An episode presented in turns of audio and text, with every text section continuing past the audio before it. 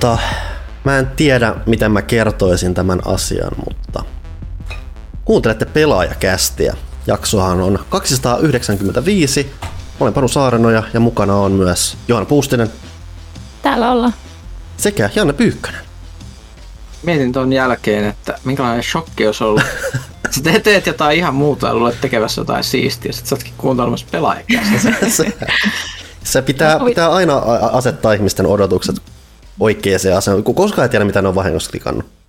Mä kuvittelin siis, että toi sun huono uutinen, mitä se Ryti kertoi äsken, on se, että Ville ei ole keskuudessamme. Ville on lomalla. Kehtaakin, herran jestas. Siis todella törkeätä ja ennen kuulumatonta. Ville ei ikinä lomalla. Nyt se on. Ehkä se on hyvä asia. Mutta mä en tiedä, miten me selvitään.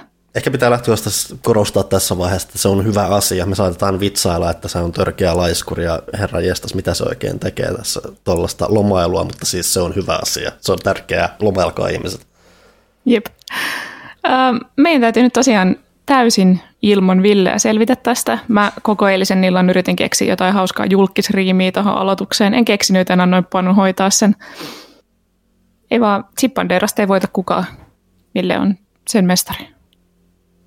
Siinä on, sillä on tietty ajatuksen kulku, varsinkin sillä, Ville erityisesti se, että kun sitä stressaa joku, niin sitten sieltä tulee sellaista kamaa, että huhu. Joo, Ää, tosi kuumottavaa on se, että se mitä seuraavaksi tapahtuu on se, että minä luen uutiset, ei en edes uutisia, vaan mainokset. Se meni jo tosi hyvin heti alkuun. Luen siis mainokset. Mä sain mainosuutiset. Kyllä, mä sain käsikirjoituksen. Nyt yritän suorittaa. Oletko ko- koskaan tehnyt mainoksen lukua? Mähän tein yhdessä vaiheessa ja se oli niin hirveätä, että me vedettiin pois sieltä. Siinä on kyllä, osa, se, se, on kyllä se, se on kyllä se iso, että sulla kyllä saattaa olla sama mikä mulla, että Ville kirjoitti ne ja sitten mun piti vaan tosta noin vaan lukea ne. Ja sitten mm. se oli aina vähän, että aah. Kyllä. Mua siis punastuttaa kamalasti nyt jo valmiiksi. Öö, olen ahdistunut, mutta nyt, nyt lähtee. Nyt lähtee. Ketä tästä? Eli pimpelipom. Seuraa kaupallisia tiedotteita. Ystävämme Elisan verkkokauppa tiedottaa. Nyt kun pääsiäinen on ovella, niin myös Elisan on aika tarjota juhlava tuote, joka toimittaa kolmea funktiota. yksi. Ihana tunnelmavalaistus. kaksi. Jäähdyttävä juomateline. kolme. Bluetooth-kaiutin.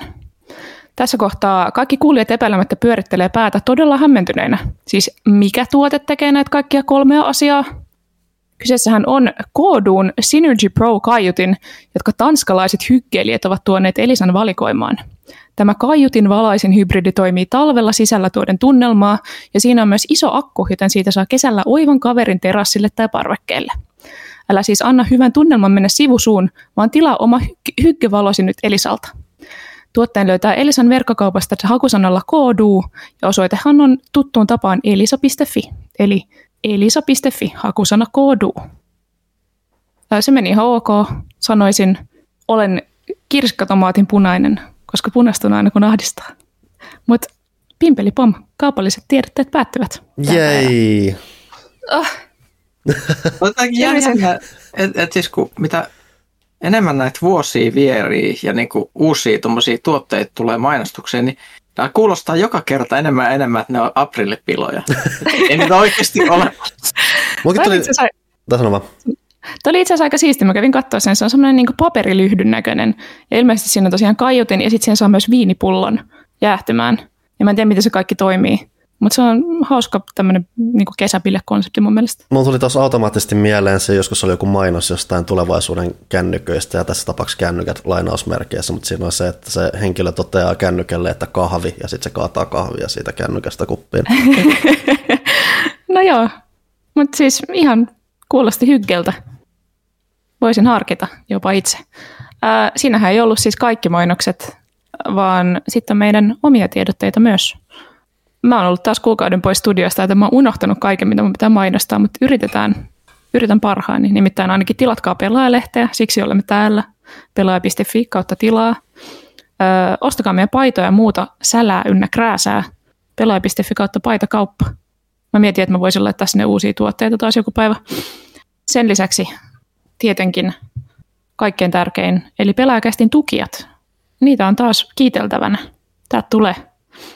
Kiitos kästin ystävät Pertti Rajamäki, Joel Ristikankare, Joni Nikkola, Jarno Hänninen, Joni Föör, Juha Majuri, Teemu Hakulinen, Tommi Svetlov, Heikki Impola, Hemmo Tanskanen, Joonas Nyyssönen, Samu Suonpää, Santtu Niemi, Antti Mononen ja Miika Kosola. Kiitos teille. Jos haluatte liittyä tähän joukkoon ja saada upeita bonusjaksoja sekä ö, sitäkin upeampia fyysisiä vastikkeita, kuten avaimenperiä ja nimmaroituja postikortteja, niin suunnatkaa osoitteeseen bit.ly kautta pelaajakästä. Mun mielestä oli usko, uskomatonta, että viime jaksossa Ville ei muistanut tätä urlia, vaikka se on täällä ollut viimeiset kaksisataayhdeksänkymmentäviisi jaksoa tai kaksisataayhdeksänkymmentäneljä siinä vaiheessa kuuntelemassa sitä, mutta ei se mitään. Nyt saatte sen urlin bit.ly kautta pelaajakästä. En mäkään välttämättä olleen lennosta sitä koskaan muista, että se on aina, että silloin kun Johanna on poissa ja pitää muistaa asioita, niin kyllä mä niin lunttaan ihan suosiolla ihan varmuudeksi, koska ylipäänsä mulla on jotenkin, että kaikki vähänkin nimeen viittaavat tai semmoiset tietynlaiset, missä pitää muistaa tiettyjä yksityiskohtia. Jotenkin ne siis tommoisia sanallisia, kirjaimellisia yksityiskohtia. Jostain just viimeiset kymmenen vuotta ne vaan luiskahtaa mun mielestä tänä päivänä ihan täysin.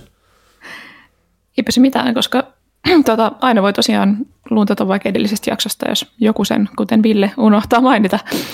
Mutta jos menette nyt sinne osoitteeseen ja liitytte Pelaajakästin tukijaksi, niin meillähän on ihan uusi bonusjakso, joka tuli hetki sitten viime viikolla ulos. Samalla kokoonpanolla höpistiin Elden Ringistä. Kaksi ja puoli tuntia. Oliko nyt enää puhuta siis Elden Ringistä tänään? No, se on vähän nyt niin kuin ehkä tehty. Joo. Vähäksi aikaa. Se oli kokemus, koska tota, me mentiin yllättävän syvälle siinä. Aina kun Elden Ringiin menee, niin mennään siellä syvälle. Siellä on se, että se on hyvin henkilökohtainen kokemus monin paikoin, sitä kautta pitää myös mennä vähän syvyyden kautta sitten. Mm. Mutta kyllä, saatiin myös hyvää palautetta. Ilmeisesti se on ollut hyvä tapa kokea se peli myös niille, jotka ei välttämättä ole pelannut sitä eikä aiokkaan pelata, mutta kiinnostaa. No se on ihan hyvä kuulla, kun me oltiin kuitenkin välillä kuitenkin sen verran varovaisia niiden juonipaljastusten tai spoilerien mm. suhteen, että y- yksi keskustelu ainakin meni sen, niin kun siinä on se tämä ja tämä ja sitten se oli vähän niin kuin näin ja kyllä semmoista ö, uskomattoman veikvihjailua, mistä mekään ei välttämättä tiedetty, että mistä puhutaan. Mutta joo, sen kuulee siis menemällä osoitteeseen bit.ly kautta pelaajakästi ja ryhtymällä pelaajakästin tukijaksi. Tällä kaudella on tulossa vielä toinen bonusjakso, mutta me ei vielä tiedetä, mitä se käsittelee. Mutta ehkä se on semmoinen kiva mysteeri. Ehkä se motivoi jotakuta liittymään. Vähän jännitystä elämään. Sen lisäksi huhtikuun pelaaja on ulkona. Se tuli muistaakseni aprillipäivänä, jos en aivan väärin muista. Ö, olen jälleen unohtanut, mitä siinä on. Muistaaks Pyykkönen? En. Minäpä lunttaan. Mä en tällä kertaa suoranaisesti edes tiedäkään. Niin, totta. Lueskelu sitä läpi. Tämä oli ensimmäinen lehti, joka tehtiin ilman Panua. Niin kuin Rota, että a- aika ja tila ja kaikki on tämmöiset hyvin epämääräisiä käsitteitä nykyään, niin se, että jossakin tietyssä numerossa on. Täällä on näemmä. Muun muassa äh, haastateltiin Machine Gamesin Jerk Gustafssonia. Onko se Jerk vai Jerk? Mä veikkasin, että se on Jerk. Jerk. Jerk. Jerk Gustafssonia, joka meillä sanottiin etukäteen, että hän ei sitten ollenkaan kerro mitään Indiana Jonesista, joka on siis Machine Gamesillä tällä hetkellä kehityksessä. Hän kertoo hyvin paljonkin Indiana Jonesista. Se oli yllättävää meille kaikille. Hänellä ei ole enää töitä tällä viikolla. Sen lisäksi Pyykkönen teki tämmöisen hauskan listan Souls-like-peleistä. Eli jos on vaikka pelannut Elden Ringin jo ja jäi nälkä, niin sitten voi mennä sinne selailemaan, että mitä sitten se pelaisi seuraavaksi. Hmm. Nämä on vähän semmoisia pienempiäkin osa niistä, ei välttämättä ikinä kuulu. Se on, se on, kun se innostaa monella, yllättävänkin monella tavalla parhaimmillaan noin Fromin pelit, että se on niin ponkasee mm-hmm. niin sit suunnittelutasolta, että se, siellä on monenlaisia jäljittelijöitä, mitä voi olla. Sitten meillä oli todella kova kaksikko öö, erikoisjuttuja, nimittäin pelitutkimuksesta puhuttiin, jututeltiin pelitutkijoita, puhuttiin siitä, että mitä se on, miksi sitä tarvitaan, onko se vaikeaa, kaikkea tällaista. Sitten tuli kauhean sivistävä juttu, mulla oli sellainen olo, että olin Ö, opin jotain, olin sivistetty. Sen lisäksi oli ö, meidän mainio Assembly-historiikki, eli Assemblystä puhuttiin semmoisten ruusunpunaisten historialasien, nostalgialasien kautta katsellen. Ja mun mielestä taitto oli mahtava. Siellä oli kaikki vanhoja mainosmatskoja ja muita ja ikivanhoja valokuvia toimittajamme Jukka A. Kauppisen arkistoista. Ne oli mahtavia, koska Kauppinen on ollut aika nuori joskus. En usko. Ja mä tykkäsin siitä. Tuosta oli, vaikka itse sanon, niin mun mielestä todella hauska, mielenkiintoinen ja hyvä numero. Kulttuurijulkaisu suorastaan. Kyllä. Siis välillä tulee semmoinen olla, että nyt, nyt onnistu. Ja sitten joskus on silleen, että maailmassa ei ole mitään kerrottavaa. Mutta onneksi tämä oli semmoinen, semmoinen positiivinen kokemus taas välillä. Um, mitäs muuta? Mitä teille kuuluu? Huhhuh. Se on vaikein mahdollinen kysymys aina. On, on. Se on sellainen kysymys, että jälleen kerran pitää miettiä, pitäisikö mun vastata niin kuin oikeasti vai sanoa, niin kuin, vaan mitä, pitäisi, pitäisi maailman etiketin mukaan sanoa. Ehkä mä, ei mä vaan kertoa kivan jutun. Mm-hmm. No, mä kertoa kivan jutun, joka liittyy peleihin ja peleistä kirjoittamiseen. Niin kuin hämmästyttävästi tämmöinen, eli mä tein haastattelun tässä. Tämä liittyy siihen, mitä me puhuttiin Johannan kanssa tuossa yhdessä chatissa yksi päivä, mutta siis mä tein haastattelun. Haastattelin ihmistä lehteen ja tuota... Se ihminen vastasi kysymyksiin, joita minä kysyin, mietti vastauksia, oli kauhean mukava ja innoissaan, eikä pistänyt mitään semmoisen filterin läpi, että nyt en sano mitään tai puhun täysin asian vierestä tai muuta. Se oli hirveän kivaa. Sitten tulee siis moneksi päiväksi semmoinen tyytyväinen olo, että, että mitä täällä just tapahtuu. Musta tuntuu, että me valitetaan tästä melkein joka jaksossa nykyään, mutta siis se on vaan niin harvinaista. Se on, se on ihan, siis, mä voin ehkä paljastaa, kuka se on, siis se on et tota... voi vielä, sä et voi. En mä voi sanoa, että kuka se on. Joo, okei, mutta mä, mut mä sanon siis äärimmäisen epämääräisesti sitten vaan, että se, se toisessa yhteydessä, tota, se, missä myös olin siinä, puhuin sen kanssa vähän niin kuin olin tekemissä useita kertoja erilaisella tavalla, ja tota, sitten se puhui pelistään semmoisessa esityksessä, äärimmäisen innokkaasti silleen, että se intoutui puhumaan puoli tuntia tästä yhdestä pienestä minipelistä, mikä siinä pelissä on. Kuinka sä on halunnut saada semmoisen minipelin tehty viimeisen kymmenen vuotta. Ja siis se meni semmoiseen tilanteeseen, että jos, jos se olisi mennyt jonkunlaisen P R-kaavan mukaan, niin, niin kuin kaikki olisi, kaikkien olisi pitänyt keskeyttää se jossain vaiheessa, että niin kuin lopettakaa tämän kaverin selittäminen, kun se peli, selittää tämän esoteerisen minipelin säännöistä, että tämä ei voi olla kaupallista toimintaa. Mutta se, se puhui siitä ja se oli hirveän jotenkin tyydyttävää kuunnella. Ehkä semmoinen indiemäinen innostus isosta yhtiöstä aina huokuu joskus välillä. Ihan superkiva. Siis mun tulee tästä mieleen se Gustafsson, koska sitäkin ö, haastattelu oli hauska lukea, koska ensimmäiset, no se on kahden sivun ö, juttu ja ensimmäisen sivun se puhuu siitä, miten siistiä on tehdä Quakea ja miten Quaken tekeminen on sen koko elämän paras juttu ja Quake on vaan maailman paras asia. Ja sitten mä olin silleen, että sepö. Ei kauhean informatiivista, mutta aika kivaa. Siis se on ihan, kun nämä haastateltavat ihmiset joskus on myös ihan ihmisiä silloin, kun mm. ne ei ole siinä koneiston järsittävänä. Kyllä. Niin. Ja siis kyllähän mäkin, kun niin kuin haastattelut, mitkä mä muistan oikeasti, pelilehissään harvoin on niin kuin oikeasti sellaisia hirveän oikeasti kiinnostavia haastatteluja. Ne on aina mm. ollut semmoinen osa-alue, mikä on ollut tosi heikoilla. Johtuen mm-hmm. alan niin kuin, muodosta, miten se toimii ja silleen. Niin mä niin kuin, muistan nuoruudesta, että mä luin niin kuin, musiikkilehtien haastatteluja tämmöisen kaman toivossa.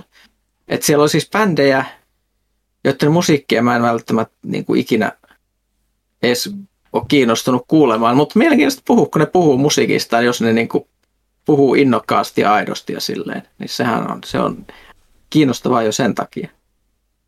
Että siis mun mielestä ainakin niin, musiikkilehissä just niin kuin, bändihaastattelut oli just sen mm. takia mä luin niitä, niin se, välillä tulee semmoinen vipa, että sitten kun pääsee tekemään tämmöisiä haastiksiin, niin sitten, tai nyt näissä on vähän sitä samaa fiilistä.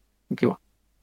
Hei, aiheeseen liittyen, jos itse haluat päästä tekemään haastatteluja pelintekijöiden kanssa, niin siihen on mahdollisuus. Nimittäin me haetaan uusia avustajia, siis virallisesti. Meillä on avustajahaku käynnissä, pelaaja piste fi, sieltä löytyy sivupalkista.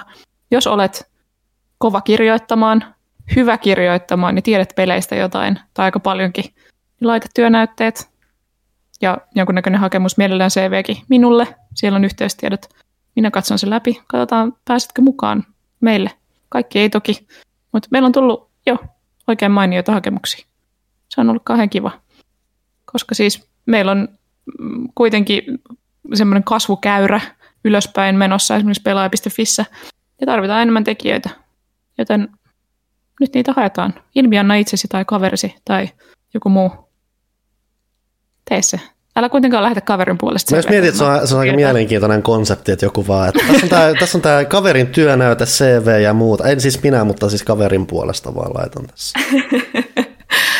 Just hyvä. Ö, jos haluat tehdä sen niin, niin voit tehdä. Ehkä se vähän hankaloittaa asioita, mutta joo, hae. Pelaaja piste fi. Ö, mullakin on kuulumisia. Mä haluan puhua tästä, koska mä en ole päässyt puhua tästä tarpeeksi. Mä en kehtaa laittaa niin paljon mun someen asioita tästä, kun mä haluaisin.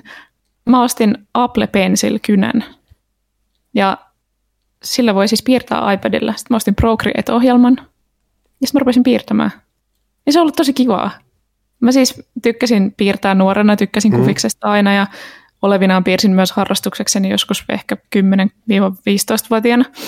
Ja mä veikkaan, että aika, aika moni ihminen, tai ainakin, tai itse asiassa aika mielenkiintoinen, että miten joku sukupolvi tähän vaikuttaa, mutta ainakin meidän ikästä oli vielä silleen, että ei voinut kuitenkaan, silloin ei ollut välttämättä niin aktiivista, no jonkun verran tietokonenotkumista, mutta kuitenkin mm-hmm. ei välttämättä niin monipuolisesti tarjolla kännykkää tietokonenotkumista, niin se, oikeasti se, mitä sun piti aikaa kuluttaa, oli se, että sä piirsit tai pyöräät jotain V H S:ää kuusi kertaa päivässä ympäri. Sepä. Ja siis mä oon digitaalisesti piirtänyt tasan sen verran, että muistatteko Kupolin? Kupoli piste net ehkä? On varmaan joskus kuullut, mutta ei kauheasti. No ei sekin kuullut. Se oli siis semmoinen suomalainen anime- ja manga-sivusto joskus aikoinaan. Ö, muutamat meidän tuttummekin pyörivät siellä ihan aktiivisesti. Ja tota, siellä oli siis oe-kakilautoja, mitkä oli silleen, että siellä semmoisen ö, sen kuvalaudan sisäisellä ohjelmalla pystyy piirtämään asioita. Ja sitten ihmiset pystyivät esimerkiksi tekemään niinku line arttia sillä, että ne piirsi niinku ääriviivat ja sitten muut väritti niitä. Hmm. Ja se oli tosi siistiä. Mä olin siellä kauhean aktiivisesti. Ja sitten kun muut pysty kommentoimaan ja kehumaan ja antamaan kritiikkiä ja kaikkea, niin tota, olin siis Kupolin oekakilaudalla aikoinaan. Procreate on aivan eri tavaraa kuin Kupolin oekakiohjelma, mutta tota, se, on, se on siis ollut ihan hirveän siistiä. Se on kauhean helppokäyttöinen. Se maksoi kympin, siis se ohjelma, mitä mä en voi vieläkään uskoa, koska se on todella siis silleen voimakas ohjelma, että sillä voi tehdä mitä tahansa ja siihen voi niin kuin ladata muiden tekemiin maksullisia ja maksuttomia paletteja ja kaikki työkaluja. Ja käytätkö tota... tätä siis jollain tabletilla? Joo, iPadilla. Ja se, sitä mä melkein ylipäänsä mietin, että voiko se kauhean kallista softaa myydä jollekin tabletille, mikä silleen lämmenestyisi, vaikka se olisikin vähän monimutkaisempi. Toki varmasti niin. Joku on yrittänyt ja menestynytkin siinä, mä veikkaan, että se on mm. jotenkin, sama juttu kuin peleissä ylipäätänsä, jotenkin siellä on se kynnys ihmisellä maksaa. Se on tabletti totta. Sisällöstä on aika iso. Mutta anyway, jatka. Mutta niin, tota, mä oon nyt opetellut käyttää sitä silleen, että mä oon tehnyt hirveästi vaan YouTube-tutoriaaleja, kaikkia eri tyylejä ja eri työkaluja käyttäen, ja sitten opetellut vaan sitä, että miten se toimii ja mitä kaikkea sillä voi saada aikaa, ja mä oon tehnyt kaikki vesiväritöitä ja tussitöitä ja ja tota, mustekynätöitä ja kaikki, mitkä niin oikeasti näyttää siltä. Se on siistiä. Niin, ja, nää, no. nää tutu- mä oon nähnyt, että sä oot puhunut näistä tutoriaaleista. Mä en ole ihan varmaan millaisia tutoriaaleja, että onko ne tullut jotain ihan valmiita malleja, minkä päälle sä rakennat, mutta siis onko ne vaan siis ollut videoita, jotka sanoo, että hei, teen näin? Joo, ne on okay. Siis videoita. Onhan siinä malli silleen, että mä näen, miltä sen pitäisi näyttää, kun mä teen jotain, mutta muuten se on vaan alusta asti teet itse. Ja, ja se on tosi siistiä. Ne ihan ensimmäiset tutoriaalit, mitä mä tein, niin siinä oli jotain stämppejä käytössä, että oli niinku semmoisia leimasimia, mm. mitä sitten käytettiin, ettei tarvinnut piirtää vaikka johonkin kaupungin skylineen itse niitä kaikkia tota, rakennuksia, mutta tota, nykyään en ole enää käyttänyt mitään stämppejä. Olen mielestäni edistynyt aika paljon ihan muutamassa päivässä, kun olen vaan tehnyt tosi ahkerasti ja nyt on ruvennut löytää vähän sitä, että mitä itse tykkää tehdä. Niin, kun mulla on siis ollut pitkään semmoinen haave, mä tiedän, että ei liity mitenkään videopeleihin, mä oon pahoillani, mutta kun mun täytyy päästä jossain puhua tästä. Mulla on ollut pitkään sellainen haave, että mä voisin myydä hääkutsuja, koska mä oon tehnyt monille kavereille niin kuin niiden häiden kaikki kutsut ja menut ja kaikki tällaiset. Mm. Mä haluaisin myydä niitä, niin nyt mä voisin oikeasti tehdä ne niin kuin alustasti itse tuolla Procreatella ja piirtää ja suunnitella, se olisi kivaa. Se on kyllä ylipäätään vänkää tommonen, että on, että siis mä en varmaan itse asiassa koskaan digitaalisesti piirtänyt muuten ja lasketa jotain peittöherryksiä mm. hiirellä. Että se jotenkin aina tuntuu silleen hyvin etäiseltä, mutta samalla toi just, että sä voit just tehdä tolleen vähän eri tyylihan vaan sillä, että hei, tää nyt on vesiväriä ja tää nyt on joku hiili, hiili jolla mä nyt väkerrän tässä, kun, mm. kun oma kokemus on lähinnä se, että okei, mulla on lyijykynä ja paperia ja ehkä joku tussi jossain tossa tai värikynä tossa. Ne on mm. nämä rajat, millä mä toimin ja yritän löytää jotain vänkää, millä pärjätä ja sit se, sitä ei välttämättä löydy, tai se on jotain hyvin spesifistä, mitä ei muuten vaan pysty noin tekemään. Toi on ihan jännä tuommoinen tutkimiskokemuskin. Joo, varmasti. Digitaalisen taiteen kuitenkin se kynnys on paljon alhaisempi, koska sä voit aina painaa undo. Mm. Silleen, että kun, jos sä rupeat piirtämään perinteisesti, tai varsinkin maalaamaan vaikka, niin sitten kun sä mokaat, niin että sä voit tehdä sille juuri mitään. Varsinkin jos sä oot aloittelija, ei, niin kuin, ei ole mitään työkaluja korjata niitä tekemiä virheitä. Mutta tuossa voit säätää ja hioa niin paljon kuin haluat, kunnes se on hyvä. Sekin tosi kuulostaa osin pelottavat siinä, että kun on itse kuitenkin ollut niin analoginen, ja sitten jos lähtee tottumaan mm. tuommoiseen, että ah, control-z, control-z, control-z. Se on totta. Ja sitten kun sä joskus vaan päin, että hei, kokeillaanpa pääs piirtää oikein, lähtää viiva meni vähän vinoon, ja sen sijaan, että sä control-z, sä kumitat, ja sitten kun sä oot kumittanut tarpeeksi, niin se paperi on lähinnä semmoinen arvon möykky vaan, mistä ei saa enää mitään, mitään selkeää. Joo, mä veikkaan, että toi on just mun kohtalo.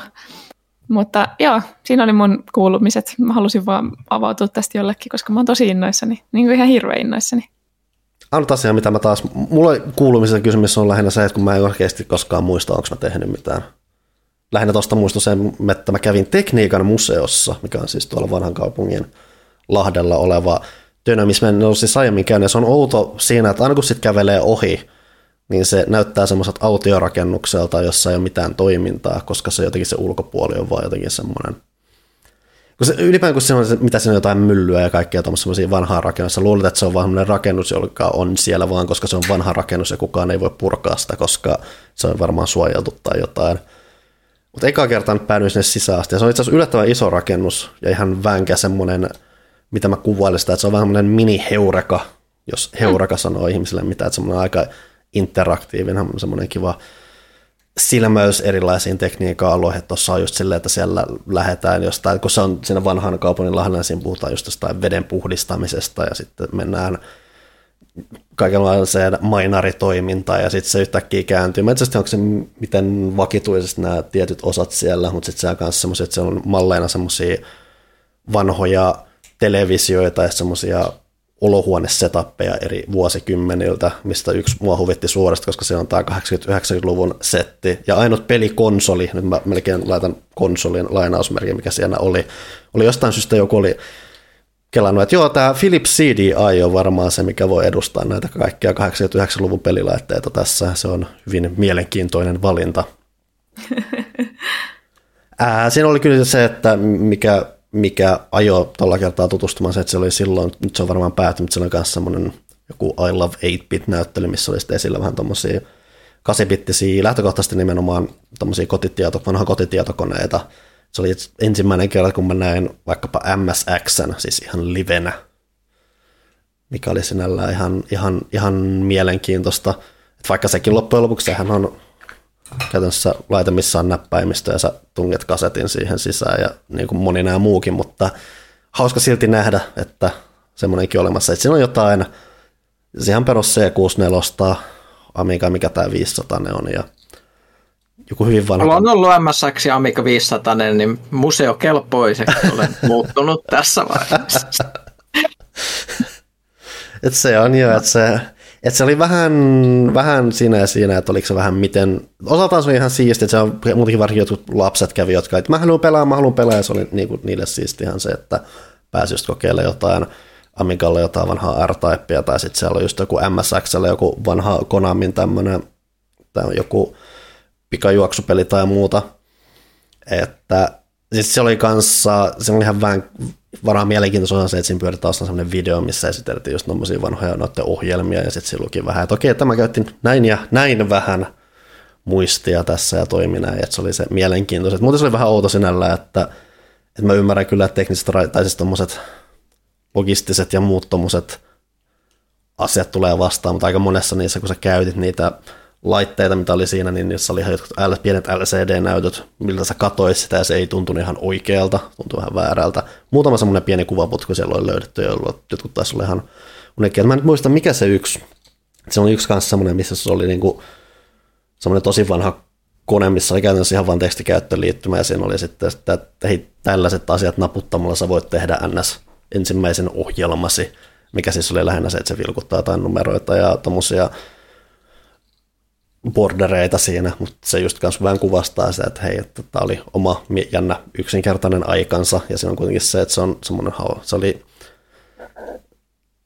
tietynlainen semmoinen hauska kurkistus sinne menneisyyteen. Vähän voisi olla ollut enemmänkin, että mä oon yllättynyt esimerkiksi siitä, että osa sitä kokemusta ei ollut se, että siellä on vaikkapa ohjeet siinä, että miten sä just vaikka ollaan Commodore kuusikymmentäneljällä oikeasti käynnistät sen pelin, että kun se ei ole vaan pelkästään sitä, että sä painat nappia ja peli käynnistyy, vaan sun piti oikeasti vähän niin kuin sä, säätää se kohilleen siinä ja muuta. Että olisi ollut hauskaa, jos ne olisi vähän paneutunut tuohon siihen, tuollakin syvyysasteella siihen, mutta selvästi siellä jengi oli innoissaan, tutkiskeli näitä, että kun nämäkin on loppujen lopuksi kieltämättä, yllät, yllät, kun miettii kuitenkin asian, niin yllättävän museokamaa sinällään, että vaikka puhutaankin jostain kahdeksankymmentäluvusta ja muusta, mikä sekin kuitenkin on neljäkymmentä vuotta sitten.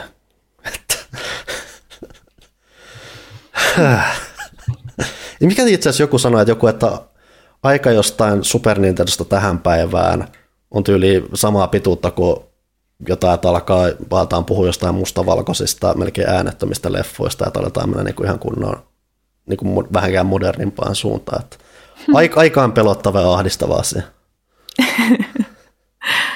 Okei. Okay. Museosuositus siis. Uh, mitäs? Onkohan tämä se kohta, kun mä sanon joka jaksossa, että pitäisikö puhua vähän videopeleistä? Juurihan siitä sivuttiin. No joo, sivuttiin nimenomaan. Uh, tässä viimeisen kahden viikon aikana on ollut melko haipakkaa uutisrintamalla. On julkistettu sitä sun tätä, sekä vielä vähän tuotakin. Viime viikko, viime viikko oli jo aika vinha. Aloitetaan nyt vaikka siitä, mikä ehkä osin oli, mikä, mikä mä varasin melkein vitsejä sieltä, miksi Ville on oikeasti lomalla. Se on lomalla järkytyksestä siitä, että tulossa on uusi Monkey Island, joka nimenomaan ei ole vain jatkoa tälle kaikille, vaan nimenomaan jatkoa Monkey Island kaksi, koska siellä on Ron Gilbert ja onko se Dave Grossman, Dave Grossman, jostain mun se nimi menee vähän, vähän sekaisin, mutta kuitenkin alkuperäiset Monkey Island-ukkelit siellä säheltämässä. Tim Schafer ei mukaan, mutta Schafer ei loppujen lopuksi ollut niin oleellinen nimenomaan Monkey Islandissa, sehän nousi myöhemmin enemmän sitten esiin, että Monkey Island oli nimenomaan keskeisesti tämän kaksikon homma. Nyt sieltä on tulossa Return to Monkey Island. Joo. On kauheaa sanoa, että mä en ole hirveän innostunut. En mäkään, mutta Ville oli aivan tuskissaan siitä, että sen yhden kerran, kun se on kästistä pois, niin julkistettiin uusi Monkey Island. No, mutta siis ehkä tässä on se, että niinku, mä oon nähnyt niin monta jatko-osaa Monkey Islandille, mm. jotka on huonompia kuin Monkey Island yksi ja kaksi. Mm. Että et siis, mä en edes tiedä, kuinka monta huonoa Monkey Island jatko-osaa. siis, siis, mulla on ehkä jonkunlainen vä- vääränlainen kuva jo tässä vuosien jälkeen tullut, mutta niinku mä silmissä siintää semmoinen loputon rivi huonoja Monkey Island jatko-osia, jotka on pilannut se ykkösen ja kakkosen perinnön ihan täysin. Joten ei minkäänlaisia odotuksia oli siellä ihan kuka tahansa. Mutta osaltaan tonhan takia jengi on ollut niin innoissaan ja toki yllättyneet, kun sehän on paljon puhuttu siitä, ainakin siis Disney osti Lucasin silloin aikoinaan, niin silloin oli paljon puhetta siitä, että niin tekisikö Ron Gilbert koskaan Monkey Islandia, jos sillä on mahdollisuus ja kokeeko se, että se on mahdollista tai muuta. Ja se oli vähän tuntunut semmoiselta ajatukselta, että se ei koskaan palaisi sen pariin. Varsinkaan just kun on ollut niin paljon muuta huonoja Monkey Islandia, että se on vaan niin etääntynyt siitä, että nyt kun se pitkästä aikaa pääsee säätää sen kanssa, niin nyt sitten, että tavallaan erää se toivo siitä, että onko tämä nyt sitä ns. Oikeata jatkoa Monkey Islandille, ja onko se siinä tapauksessa, voiko se olla sitten, tai onko se siinä tapauksessa se hyvä, hyvä seuraaja myös siinä samalla, että Monkey Island on monia jatko-osia nyt ollut, mutta tämmöistä nyt ei ole nähty, ja eikä välttämättä odotettu enää, niin se, se on semmoinen yhdistävä yllätysvoima siinä taustalla, mikä on sitten saanut jengi ihan kikseihin tästä asiasta. Mullahan mun, äh, mulla on monia aukkoja mun yleissivistyksessä. Monkey Island on niistä yksi, koska olen pelannut pelkästään Escape from Monkey Islandia, ja se ilmeisesti on hyvä asia. Escape, onko se neljäs? Onko se kolme, kolme D? Joo. Joo. Joo, joo. Et sehän on se, että monet, monet, tykkää, monet tykkää se, mitä se on nyt, onko se nyt Curse of the Monkey Island, se kolmonen vai miten se nyt meni, en nyt muista, mutta kolmosestahan, joka siis ei ollut enää siis Gilbertin hommia, niin moni ihan dikkaili siitä ja se oli hauska siitä, siinä oli se ihan nätti semmoinen piirrosulkaisua ja muuta. Et jengihän tykkäsi siitä tosi paljon, tässä oli paljon puhetta nyt tämän julkistuksen myötä siitä, että, niin, että meneekö se nyt kanonin ulkopuolelle, kun Gilbert tulee hääräämään, ilmeisesti ei mene kuitenkaan, että kaikkia noita myöhempiä Monkey Islandeja ei unohdeta, ainakaan sitä kolmosta, josta jengi on tykännyt, ja välillä jopa tituleeraa sitä itse asiassa varmaan parhaimmaksi sarjaosaksi, parhaimmaksi seikkailupeliksi, mitä on koskaan tehty, että sielläkin on kuitenkin aika paljon mielipiteitä, vaihtelua siellä yleisössä, että kävi miten kävi, niin kyllä tuolla ehkä toi jotain puhuttelee, oli se sitten lopputulos mikä tahansa. Mä oon ihan hirveä Monkey Island puristi. Mä, mä, mä en pidä Monkey Islandista, jos ei ole, jos ei ole ykkönen tai kakkonen, varsinkin jos ei ole pikseligrafiikalla. Jos sitä mm-hmm. uusi peli ei pikseligrafiikalla, niin ah, paskat. En, en, en mä vaan. Eikö se johtuu siitä, että mun mielestä myöskin ne kaikki artstylit, mitä se sarja on käynyt läpi, ne on kaikki ihan kammottavia mm-hmm. verrattuna siihen originaaliin hurmaavaan pikseligrafiikkaan, mitä oli. Varsinkin, koska mä näen nykyään niin paljon hyviä indie-pelejä, mitkä tekee mm. ihan älyttömän hyvää pikseligrafiikkaa. Mm. Siis että sekin on semmoinen taidemuoto, mikä on kehittynyt ihan massiivisia määriä tästä. Että et siis se ei ole suinkaan jäänyt mitenkään historiaan, vaan se on oikeasti mm. ihan elossa nyt. Niin, niin. Mutta ehkä mä oon tämmöinen änkyrä. Kerrankin saa olla tämmöinen niinku änkyrä, joka vastustaa kaikkea uutta. Mahtava fiilis. Mm, mitäs muuta? Ville varmaan pyörii siellä haudassaan niin sanotusti. Ville herää jostain päivää nyt silleen taikaiskosta. Kuulee, kun Monkey Islandista puhutaan pahaa. Um, mitäs tosti, muuta? Tuosta itse asiassa tuli mieleen, että onko sä, Janne, pelannut Norkoa? Siithan en ole vielä, se on mun listalla. Siin, sehän muistaakseni on myös nimenomaan pikselitaidetta, vähän yksityiskohtaisempaa sellaista, mutta kuitenkin. Joo, viimeksi mihin kajosin tämmöinen on tota, pikselilainen, missä mä tykkäsin tosi paljon, on tämmöinen If on Winter's Night. Mm. Niin se oli, se oli sellainen, mutta tota, joo, siis se, se en, en mä tiedä, mä oon vaan tämmöinen vanha. No siis Monkey Island kuitenkin muutenkin on, että se on, että toki Maniac Mansion tuli ennen sitä, mutta se oli kuitenkin tosi määrittävä monin paikoin siinä hyvin tietyssä seikkailupelityylissä, mihin ehkä vähän just lukeutuu käyttöliittymän ohella sitten se, miltä se vähän näytti. Että se on, ja ne mm. näytti ihan älyttömän hyvältä, siis mm. miettii jonkun Monkey Island kakosen varsinkin, siis yköisessäkin oli hirveän hyvin käytetty värejä ja muuta, mm. Mu- muuta, muuta. Esimerkiksi se, niin se sinisen käyttö oli tos, tosi hyvä, hyvä siinä semmoisessa yöllisessä piraattitunnelmassa, ja sitten kakosessa tuli enemmän semmoista väriloistoa, ihan älyttömän hienoja maisemia, mutta tämmöistä änkyröintiä, hävettääkin. Hävettääkin ryhtyä tämmöiseen. En ole normaalisti tämmöistä. Et, et sen voin sanoa, että tässä on ää, ton taidepuolen johtajana siis tämä Tiervein vanha tommonen, oliko se nyt luova johtaja tai muu, että se on osaltaan, että vaikka nyt ei ole pikselitaidetta, niin ainakin se teaseri tai muuta, niin se on ihan vänkä tunnelma ja muuta. Että mä en mä epäile, etteikö se olisi hienoa. Mm, mm, se ei, Tämä ei ole vaan mm, niinku mm, mun juttu. Mm. Okei. Okay.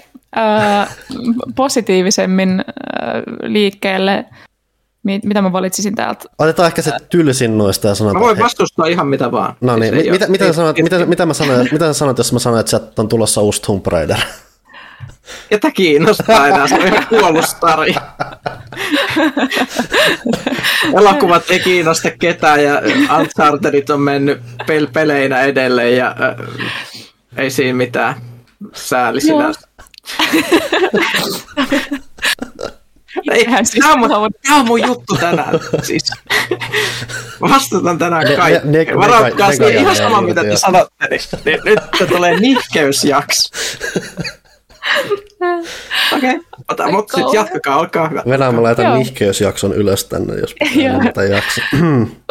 Itse odotan uutta Tomb Raideria, en kyllä kolmosta pelannut läpi, koska se oli sitä samaa kuin ne kaksi aiempaakin. Enkä jaksanut, mutta ehkä tämä tekee jotain muuta. Todennäköisesti ei, mutta ehkä se tekee, ei voi niin, tietää. Siis se on, että tässä on kuitenkin vähän silleen pientä pakan sekoitusta, että siis tämä edelleen, mikä nyt oli Shadow of the Tomb Raider, sehän ei ollut nyt Crystal Dynamicsin kehittämä, joka siis tämä uusi taas mm. on. Se oli Eidos Montrealin käsissä, että mm. Crystal Dynamics nyt palaa sinne, eli siis sama tiimi, joka nyt viimeisempänä teki sen Marvel's Avengersin, mikä meni monin paikoin vähän minne sattuu, että saa nähdä, mitä tämän suhteen käy. Kuka ties? Ei mitään. Niin siis on nyt, ehkä, ehkä voi rohkaistua siitä, että ehkä siellä on ollut sille, että jos Jälleen kyllä ei tiedä, miten esimerkiksi Square Enix aikoinaan saneli tuon, että millainen Avengersin pitää olla ja miten mm-hmm. se meni vaikka Crystal Dynamicsin näkemyksen mukaan, vai onko se just silleen, että se on täysin Crystal Dynamicsin näkemyksen mukaan ja se ei mennyt putkeen, nyt Square Enix nimenomaan sanelee, mitä sen Tomb Raiderin pitää olla ja niin poispäin. En tiedä, ylipäätänsä pelistä ei paljon tiedä, että lähinnä just, että ihan jännää sinällään, että Crystal Dynamics palaa siihen, kun se on kuitenkin aika pitkäaikainen Tomb Raider kehittäjä siinä, että hän teki myös ennen tätä rebootia näitä ihan kehuttuja tämmöisiä vähän tuommoisen vanhan Tomb Raider-henkeen mm-hmm. tehtyjä näitä, se on se anniversari ainakin ja muuta, että silloin tiimi, joka vähän useammasta eri kulmasta on lähestynyt sitä, niin siinä on ehkä semmoinen pieni rohkaistuminen, että siellä on periaatteessa ehkä mahdollisuus vielä nähdä jotain uutta vänkää sen suhteen tai ainakin joku iteraatio. Mm, mua kiinnostaa, että mihin eksoottiseen täysin mutkat suorat, suoraksi vedettyyn kulttuuriin ne tämän laittaa, koska ensimmäinen on semmoinen... kulttuuri enää, mitä ei olisi käynyt? Niin, siis eka oli se aasialainen, melkein niin kuin japanimeininki, mm. tai sitten sit toka oli Venäjä, Siberia, joku, eikö ollut? Joo, joo, Venäjällä siellä on jo joo. se vabaajakka-sisältö ja muuta. Jos, jos kolmannen, eikö se ollut kolmannen ollut Etelä-Amerikkaa? No, joo, joku Peru-meininki. No tämä yli. Kuulostaa, se on sitten Afrikkaa, että siellä on, tämä niin, menee totta. Loistavasti saman tien. Joo, kohta kaikki materiaalia läpi. Jos, jos ne ottaisi täydellisen irtioton ja lopettaisiin, Tomb Raider ei olisikaan enää third person seikkailu, se olisi first person immersiivinen simulaattori. Oho. Ne voisi ratsastaa sitten sillä, että kun Lara pyörii siinä ruudussa, niiden pitäisi innovoida. Oho. yhdeksänkymmentä prosenttia no niin. pelistä perustuu siihen, että sä oot siellä kartanossa hengaamassa ja yrität saada se palvelijan pakastimeen. Joo, tota, se on suunniteltu. Oikeastaan ne vois palkata meidät kaikki. Mm-hmm. Seuraava neljäs osa on tulossa myös The Witcher-sarjasta. Niin, ainakin ne, neljäs suurosa, että tämähän on, niin. lähe, et paljon ei tiedetä, mutta aika kovat viitteethan on sille se, että tämä nyt ei ole Geralt-meininkiä enää, eikä sen myötä suoranaisesti Witcher neljä, vaan lähinnä C D-projektin uusi suurroolipeli, joka nyt kuuluu Witcher-sarjaan. Tiedättekö, miksi tämä tulee peilaamaan? No? Koska siinä ei ole enää niistä materiaalia, mitä ne voisi mm. hyödyntää, niin sitten ne joutuu keksiä omasta päästä, ja se menee niin kuin Game of Thrones season kahdeksan. Se on, se on hyvinkin mahdollista, että se on iso pelko. Ehdottomasti, että siinä ylipäänsä vähän miettii, että miten, miten paljon noissa vanhoissa tai noissakin, että toki ne on, että C D-projekti on isosti vastuussa siitä, että Witcher on noussut niin maineikkaaseen asemaan kuin missä se onkin. Toki sitä aina voi myös vähän miettiä just, että, niin, että mitä on lopulta ne asiat, mitä ne on tuonut siihen ja mitä on nimenomaan eniten velkaa näille Sapkoskin alkusellaisille töille, niin että jännä, jännä nähdä, jännä nähdä.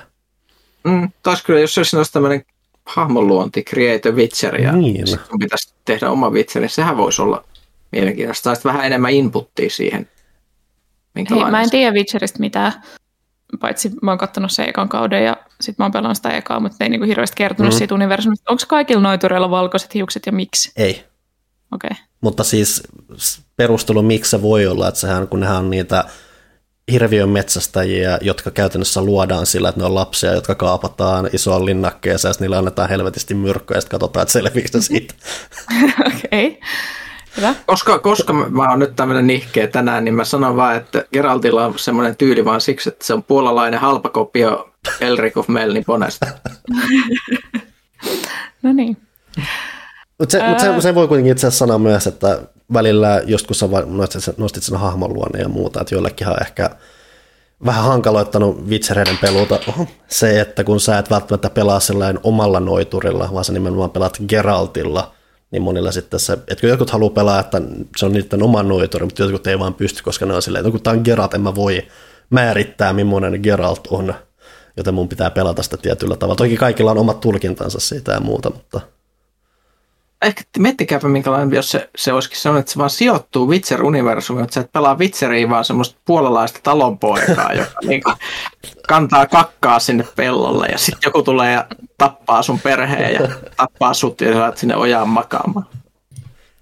So, that's the game. Siinä olisi mielenkiintoista, mielenkiintoista henkeä. Siinä on, siinä on universumin henkeä nimenomaan ja sitten maanläheisemmasta kulmasta. Sulla ei, sulla ei ole sitä keinoa, vaan katsoa, että ahaa, tuosta on jo tullut joku ikävä asia, mä lyön sitä miakalla. Vaan sun pitää oikeasti käsitellä sitä asiaa. Mm-hmm. Mm, sitten peli, josta mä luulen, että me ollaan kaikki nihkeitä. Pyykkönen vaan, koska Pyykkösen tarvii olla, ja mä ja Panu, koska me ollaan oikeasti tästä todella nihkeitä. Kingdom Hearts neljä. Näytti ihan kauhealta. Näyttää. Mä oon nihkeä kaikista muistakin Kingdom Heartsista. Tää on niinku viiseen tapaus. Pelisarjassa ei ikinä ollut mitään järkeä. No, jatkakaa vaan tästä. Ö, siis, en tiedä mistä mä aloittaisin. Ö, Kingdom Hearts on sarja, jonka viehätys perustui siihen, että siinä on Disney-juttuja ja sitten siinä on Final Fantasy-juttuja. Mm-hmm. Kingdom Se... Hearts kolme ei ollut enää Final Fantasy-juttuja, ja no siis en tietenkään voi muutaman minuutin trailerin perusteella tehdä mitään johtopäätöksiä siitä, että mitä Kingdom Hearts nelosessa on, mutta ainakaan trailerin perusteella ei koeta enää kovin tärkeäksi, että siinä on Disney-juttuja, koska niitä ei näkynyt käytännössä ollenkaan. Ellei yhtä vinkkiä tai tuommoista pientä yksityiskohtaa huomioida, sekään suoraan Disney-juttu, se on Lukas-juttu. Joo. Siis äh, Kingdom Hearts kolme keksittiin tämmöinen virtuaalinen äh, keksitty videopeli, minkä päähenkilö näyttää vähän soralta, eli Kingdom Heartsin päähenkilöltä, ja sitten sit, niinku, yritettiin tehdä joku juttu. Ja nyt tämä Kingdom Hearts neljä traileri ilmeisesti niinku, sijoittui sinne feikkivideopeliin, sinne tämän universumin sisällä, ketä kiinnostaa. Tai siis se, tämän... Tämä on niin kuin se meemi. Meemi, tiettekö te? Stop trying to make fetch a thing. Niin. Et siis se, sehän mikä tässä siis tekee ekstra huvittavaa on se, että siinä siis Kingdom Hearts Suomessa oli tämä videopeli. Mä en muista sen nimeä. Mutta, joo, mutta se tosi isot osat elementit siis näyttäisi olevan peräisin tästä Final Fantasy Versus kolmetoista, lähinnä idea- ja synkistelytasolla. Ja siis tuostahan tuli se, kun sai sen lisäsisällön ja muuta, mikä jatkoi sitä tarinaa ja muuta, ja mikä käytännössä, se, sehän viimeinen superbossi on siis se hahmo, joka näkyy siinä. Ja se heittää soran sinne maailmaan ja niin poispäin.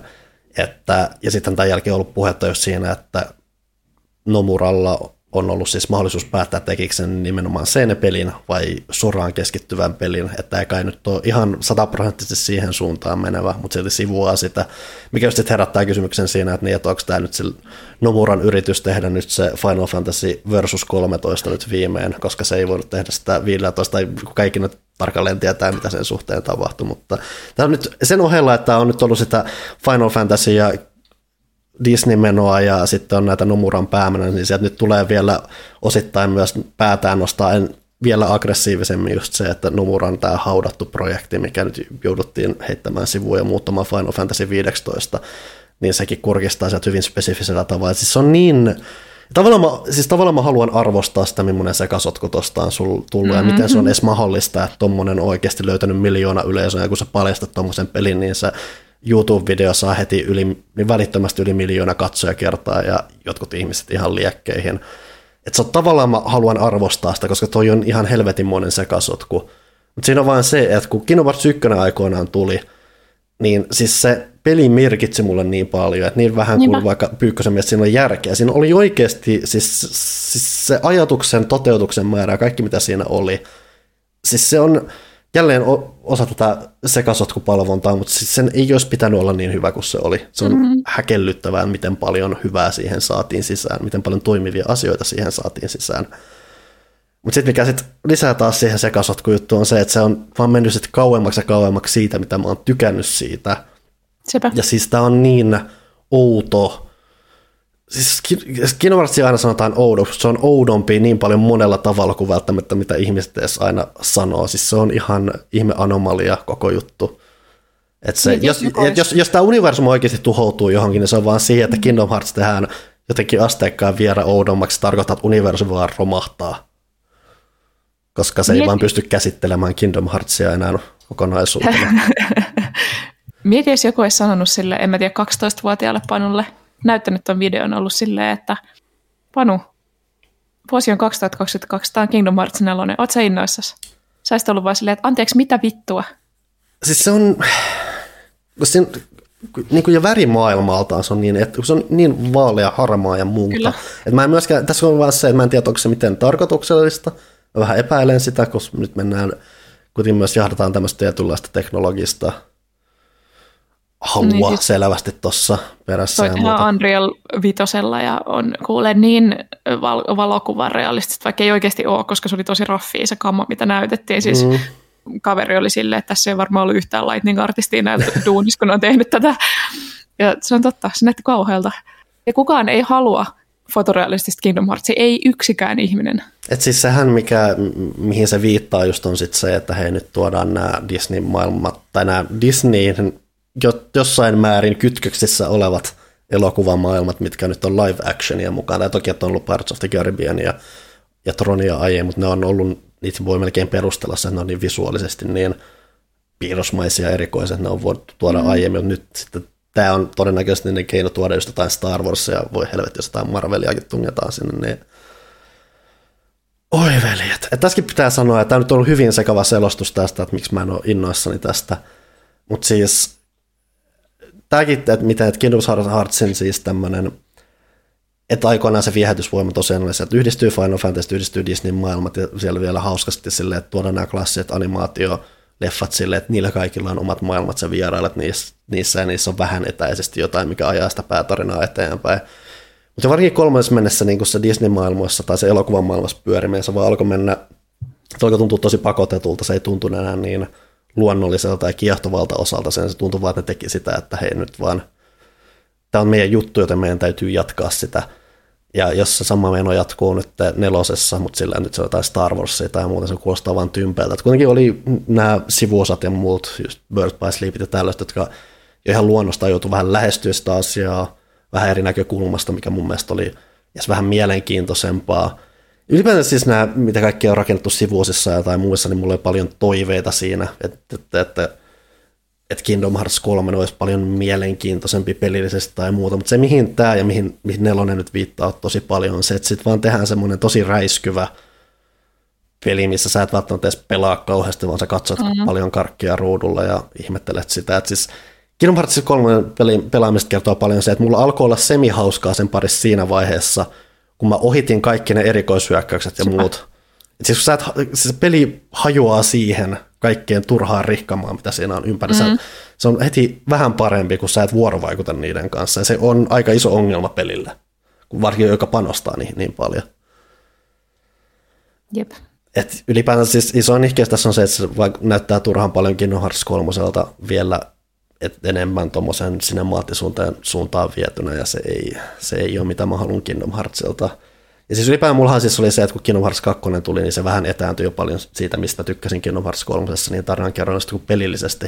Se oli vielä hauska peli, sitä oli ihan vänkää pelata ja niin poispäin. Mä pidin siitä sivuosien parissa, mä oon viihtynyt, vaikka ne ei ole täysin palannut siihen tietynlaiseen, enemmän vähän tiet- eräänlaiseen maanläheisempään, mitä kuitenkin Kingdom Hearts yksi oli.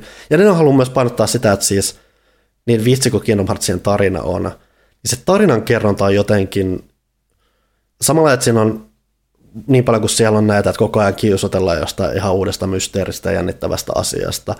Ja jotenkin se tarinankerronta vaan jotenkin yksinkertainen. Musta tuntuu, että siinä oli paljon enemmän nyanssia siinä ykkösessä. Se Soran hahmo varsinkin on jotenkin kokenut ihan ultimaattisen tyhmännyksen heti kakkosen jälkeen. Että siinä oli vaan enemmän oikeasti, siis se vaan tuntui enemmän hahmolta jossain ykkösessä mm. ja muuta. Että sä oikeasti halusit seurata sen menoa ja muuta. Kun taas kakkosessa vaan tuntui just sellainen työkaal välineeltä, joka nyt vaan on kuljettamassa tätä ihme Nomuran visiota jostain ihan kaostarinasta.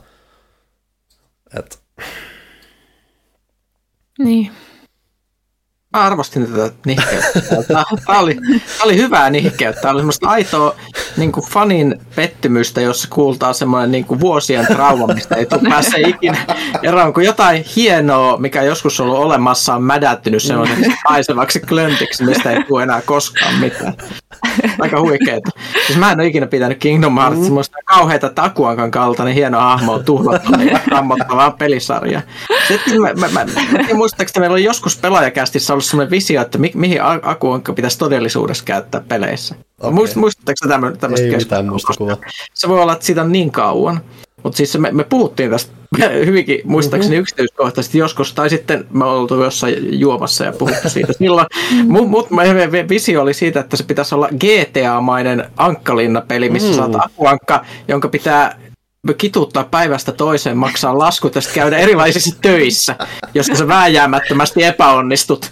Ja sitten siellä tulee väkivaltaa Teppo Tulpun kanssa mm. silleen naapurissa. Ja tämä on se, niinku, mihin Akuankka olisi pitänyt. Mm. Mä, mä luon tuohon Snadia aasinsiltaan, mitä ei tarvitse vielä ylittää, mutta toissa on se, että toi on, kun Akuan kanssa on edelleen se, kun se on niin, kun sen suurin Suomi on käytännössä sen suurin ja uskollisin ja ymmärtävin yleisö.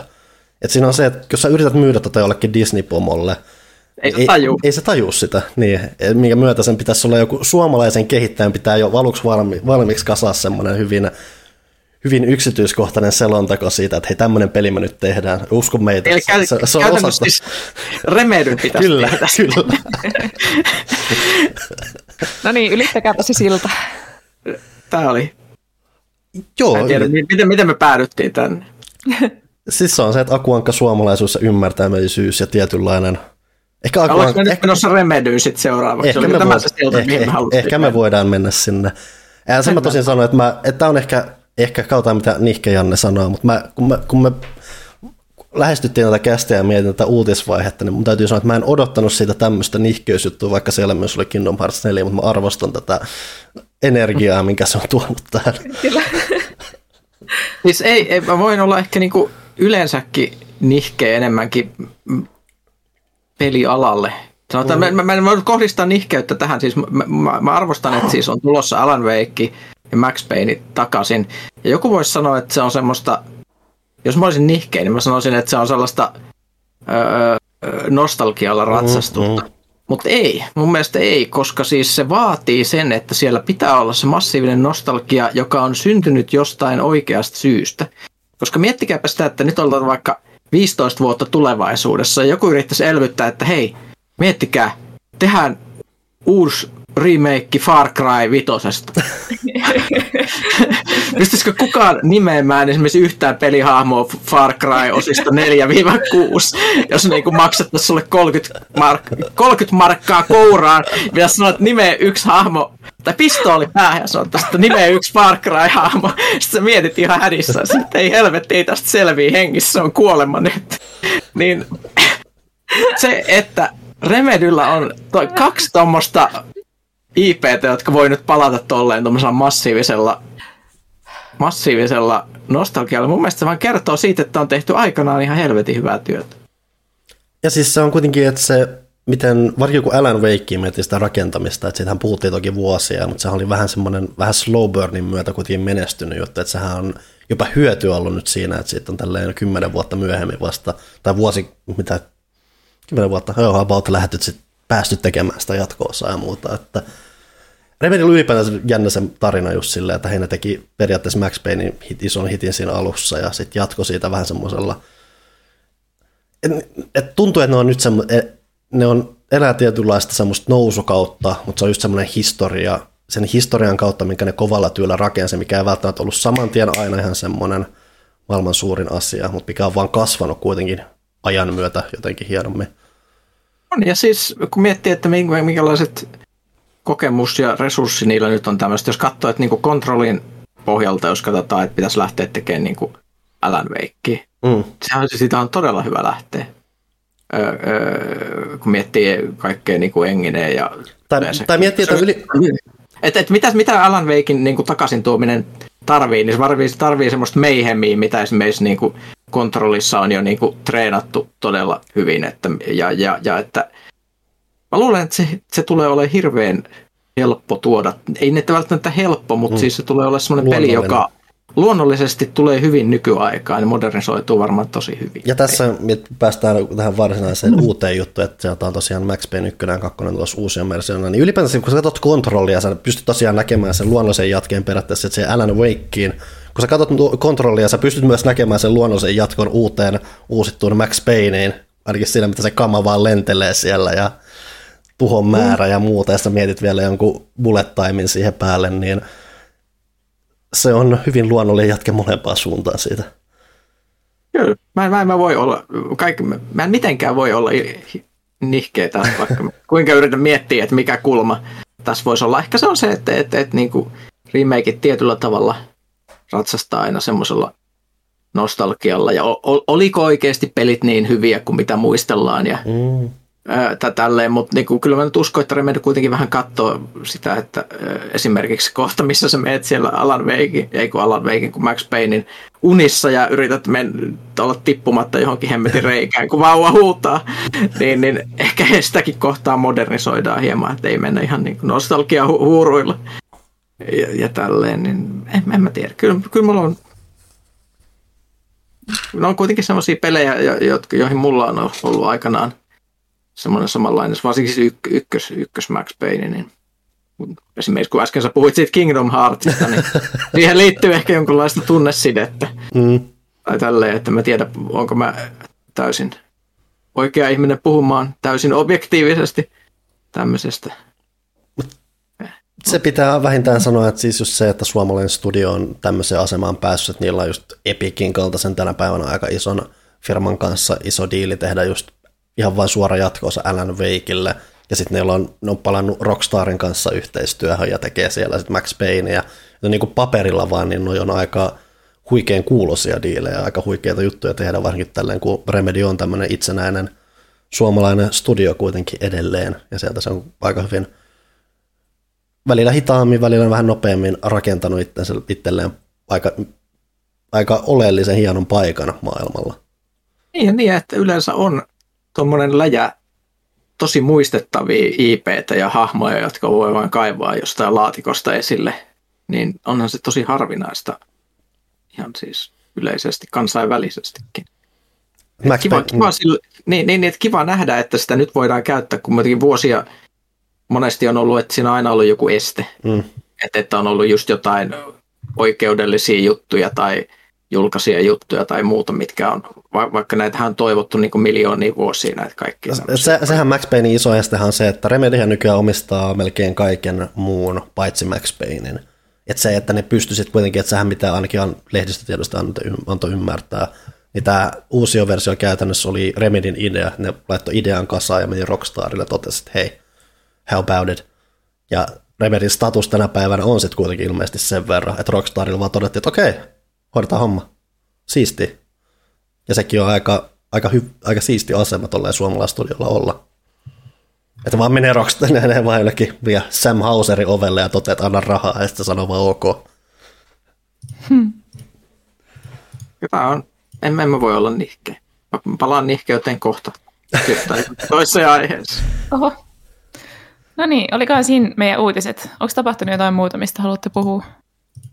No on ollut niin vallitsevia, että, että ylipäätään, että noissa melkein se iloisen juttu on se yllätysmomentti, mitä on tullut, että ei ole asioita, mitkä on, että toki nämä on hyvin varhaisia osa, että ne ei ole, niillä ei olisi aikaa ollut vuotaa julki, mutta on sinällään hauska nähdä viikko, missä on koko ajan yllätysjulkistus toinen toisena perään. Ei ole edes mitään erityistapahtumaa, niitä vaan tuppaa, tuo tulee, tupsahtaa tuolla lailla. Et niin nihkeinä, kun tässä ehkä saatettiin jostain asioista olla, niin se on tavallaan myös ihan jännää nähdä tuommoinenkin viikko pelialalla. Joo, ja siis nyt on ollut niin hiljasta tuota, julkistusten suhteen ja muutenkin, että koko esimerkiksi tämän loppuvuoden, no nyt ei välttämättä tämän vuoden, tai ei olekaan tämän vuoden pelejä, mutta niin kuin tämän vuoden loppuvuoden kalenteri on täysin tyhjä. Ei ole tulossa mitään. Mä just kattelin, yritin suunnitella eteenpäin lehtiä, ja sitten silleen, että jaa, syyskuussa tulee Saints Row, ja se on siinä. Vai tuleeko se elokuussa? Ehkä elokuussa. Mä olin unohtanut tuossa Saints Row edes olemassa. Oh my god. Kun ketäkin ennustaa vielä Saints Row. Nyt on taas niin nihkeyteen sarja, joka on pumpattu täysin tyhjiin. Siis, siis semmoinen, että et se kul, kulki kuin semmoinen nyljetty zombi viimeisinä hetkinä siellä. Että et siis pulteilla ja niiteillä kasassa. Mun pitää, oh. mun pitää tähän väliin sanoa, että Janne Pyykkösellä on niin ihmiset, jotka aikovat tuon videon, se on tommoinen Discord-tausta tuossa. Se on joku tommoinen talvinen maisema tai muuta, mutta se miten toi sykkii sun ympärille, se näyttää sillä, että joko saat höyryä tosi paljon, tai sitten se on semmoinen Dragon Ball Z-mainen au, voima-aura vaan menee sun ympärille. Se, se, lisää, se lisää energiaa tähän, tähän nihkeyteen. Podcastin nimi onkin Vihanliekit, pistäkää muistiin, no, kyllä. Muistiin. öö, joo, ei siis, mä, mä Saints Row periaatteessa, Saints Row-sarjassa on mun mielestä hyviä juttuja. Siis, jos sitä katsoo, niin siinä on paljon sellaisia pieniä juttuja, mitä mä arvostan. Esimerkiksi siinä, se on hirveän hyvä hahmonluonti aina mm. ollut. Se on tietynlainen kiva asenne ja mm. muuta, mutta ne jotenkin onnistu sössimään sen kaiken kiinnostuksen siihen yhdessä vaiheessa ja sitten siirtyi tekemään pelejä, joita kukaan ei halunnut pelata. Et, et, niinku, ei ei tietysti toisaalta ole ihme, että ne haluaa tuoda sen takaisin, koska se mitä ne teki sen jälkeenpäin ollut aika karukamaa, mutta tota, toivoisin, että se, ne ottaisi niitä pieniä, pieniä juttuja, mitkä muistaa Saints Rowsta tosi lämpimästi, lämpimästi ja tekisi siitä, rakentaisi sieltä pohjalta. Siinä on vähän paremmalla tekellä. Siinä on aina riski, kun joku on silleen, että nyt mennään back to basics ja niin kuin palataan juurillemme. Että palaatteko te oikeasti juurillenne? Vai onko tämä sellainen tilanne, että teillä ei ole mitään hajua, mistä ihmiset on oikeasti tykännyt alun perin? Se on aina sellainen binääri. Jompikumpi. Ei voi tietää. Niin. Enkä mä oikein tiedä, että mistä Saints Rowssa niin kun tykättiin silloin, kun se oli juurilla niin kun ihan tarkkaan. Muuta kuin, että se oli toinen G T A, mitä pystyi pelaamaan. Mm. Ja tosiaan, kun itse vähän on, yleisö on vähän jakautunut. Jotkuthan hyppäsivät vasta nimenomaan kolmosessa mukaan, mikä oli nimenomaan sitä enemmän hulluttelua, kun taas kakkon oli vähän silleen maanläheisempää vielä. Mm. Se on vähän kahtia jakautunut yleisö muutenkin. On, että, että jos pitäisi, mikä mulle olisi se oikeasti se hyvä juurille palaaminen, olisi semmoinen keski, keskitie siinä mielessä, että ei mentäisi ihan sinne al- alkuajan kuivuuteen, vaan ehkä just sen kolmosen hulluuteen, että se meni niissä viimeisissä peleissä sitten ja varsinkin laajennuksessa, niin se crazyys meni sitten vähän liian pitkälle ja sitten millään ei ollut enää mitään väliä oikeastaan. Mm. Oli kaikki sellaista pelleilyä ja latista Matrix ja niin edelleen, mutta mut, jossain siinä keskivälillä olisi ollut hienoa. En mä tiedä. Mä toivon, että se palaisi jotenkin fiksusti, mutta mä pelkään, että se voi olla aika vaikea. Aina sitä toivoisi, että peli ei ole huono ja masentava tapaus. niin, aina niin. Ei saa mitä haluaa. Niin, perkele, harmi. Harvemmin saa. Oletteko te pelannut mitään, mikä ei ole huono ja masentavaa? Ähm. Mä oon saanut kaikkia juttuja, mutta niistä voi kaikista jotain nihkeet sanoa. No okei, okay, yrittääkö mä aloittaa Johanna jollain positiivisemmalla? Äh, aloitetaan. Sopii. Mä oon pelannut tätä peliä, mitä sulla on mielessä, niin noin kymmenen minuuttia, joten aloita sä. Okei, okay, lähinnä mä en tiedä, miten paljon mä uskallan hehkuttaa tässä vaiheessa. Toki teen ihan semmoisen tiiviin arvostelun jo seuraavaan lehteen, mutta pitää silti nostaa ihan jo näkyvyyden kannalta esiin semmoinen tapaus kuin Tunic, mikä siis tuli tuossa maaliskuuhun. Jossain tässä välissä kuitenkin ää, on myös osa Game Passia, että ihmiset, jotka, jolta se löytyy, niin kannattaa ehkä käydä vähän haistelemassa, koska se on ihan syystä ollut yksi tämän vuoden tommosia nimenomaan indie-puolen puhutuimpia pelejä. Et eihän se mikään Elden Ring missään nimessä ole näkyvyyden muun kannalta, mutta sen jälkeen se on ollut tämmöinen hauska Hauska, nää, hauska peli hypätä ja hauska tommonen yhteisö, jota seurata, koska siis, ne jotka siis ei tiedä, Tunic on aika pitkään työn alla tommonen hyvin Zelda-mainen peli, mutta se pelaa ketulla, joka heiluttaa miekkaa. Ja se panee menemään semmoisessa ihan värikkäässä maailmassa. Aika semmoinen simppeli näköinen, että, mä nyt, että melkein vähän jopa tekstuurittoman näköinen se maailma, mutta silleen tyylitellysti. Hmm? Sano, että se panee menemään. Vaikka, voi se panna. Okei, okay. No niin. Se, eikö sua äidinkielen tunneilla opetettu, että esimerkiksi suomen kielessä ei käytetä laittaa tai muuta, vaan aina pitää panna, aina pannaan? Joo. Mitään ei aseteta, laiteta tai muuta, vaan pannaan. Totta. Tämä on, tämä on ollut äidinkielen oppitunti meille kaikille tässä. No niin, jatkakaa. Sellainen söpö se kettu seikkailee, sillä on miekka ja siellä se hyppii hyvin Zelda vaikutteinen näkyy alussa asti, että sä heräät semmoisella rannalla ihan tossa noin, vaikka ei välttämättä selitetä, mitä tapahtuu, että sä lähdet kulkemaan siinä.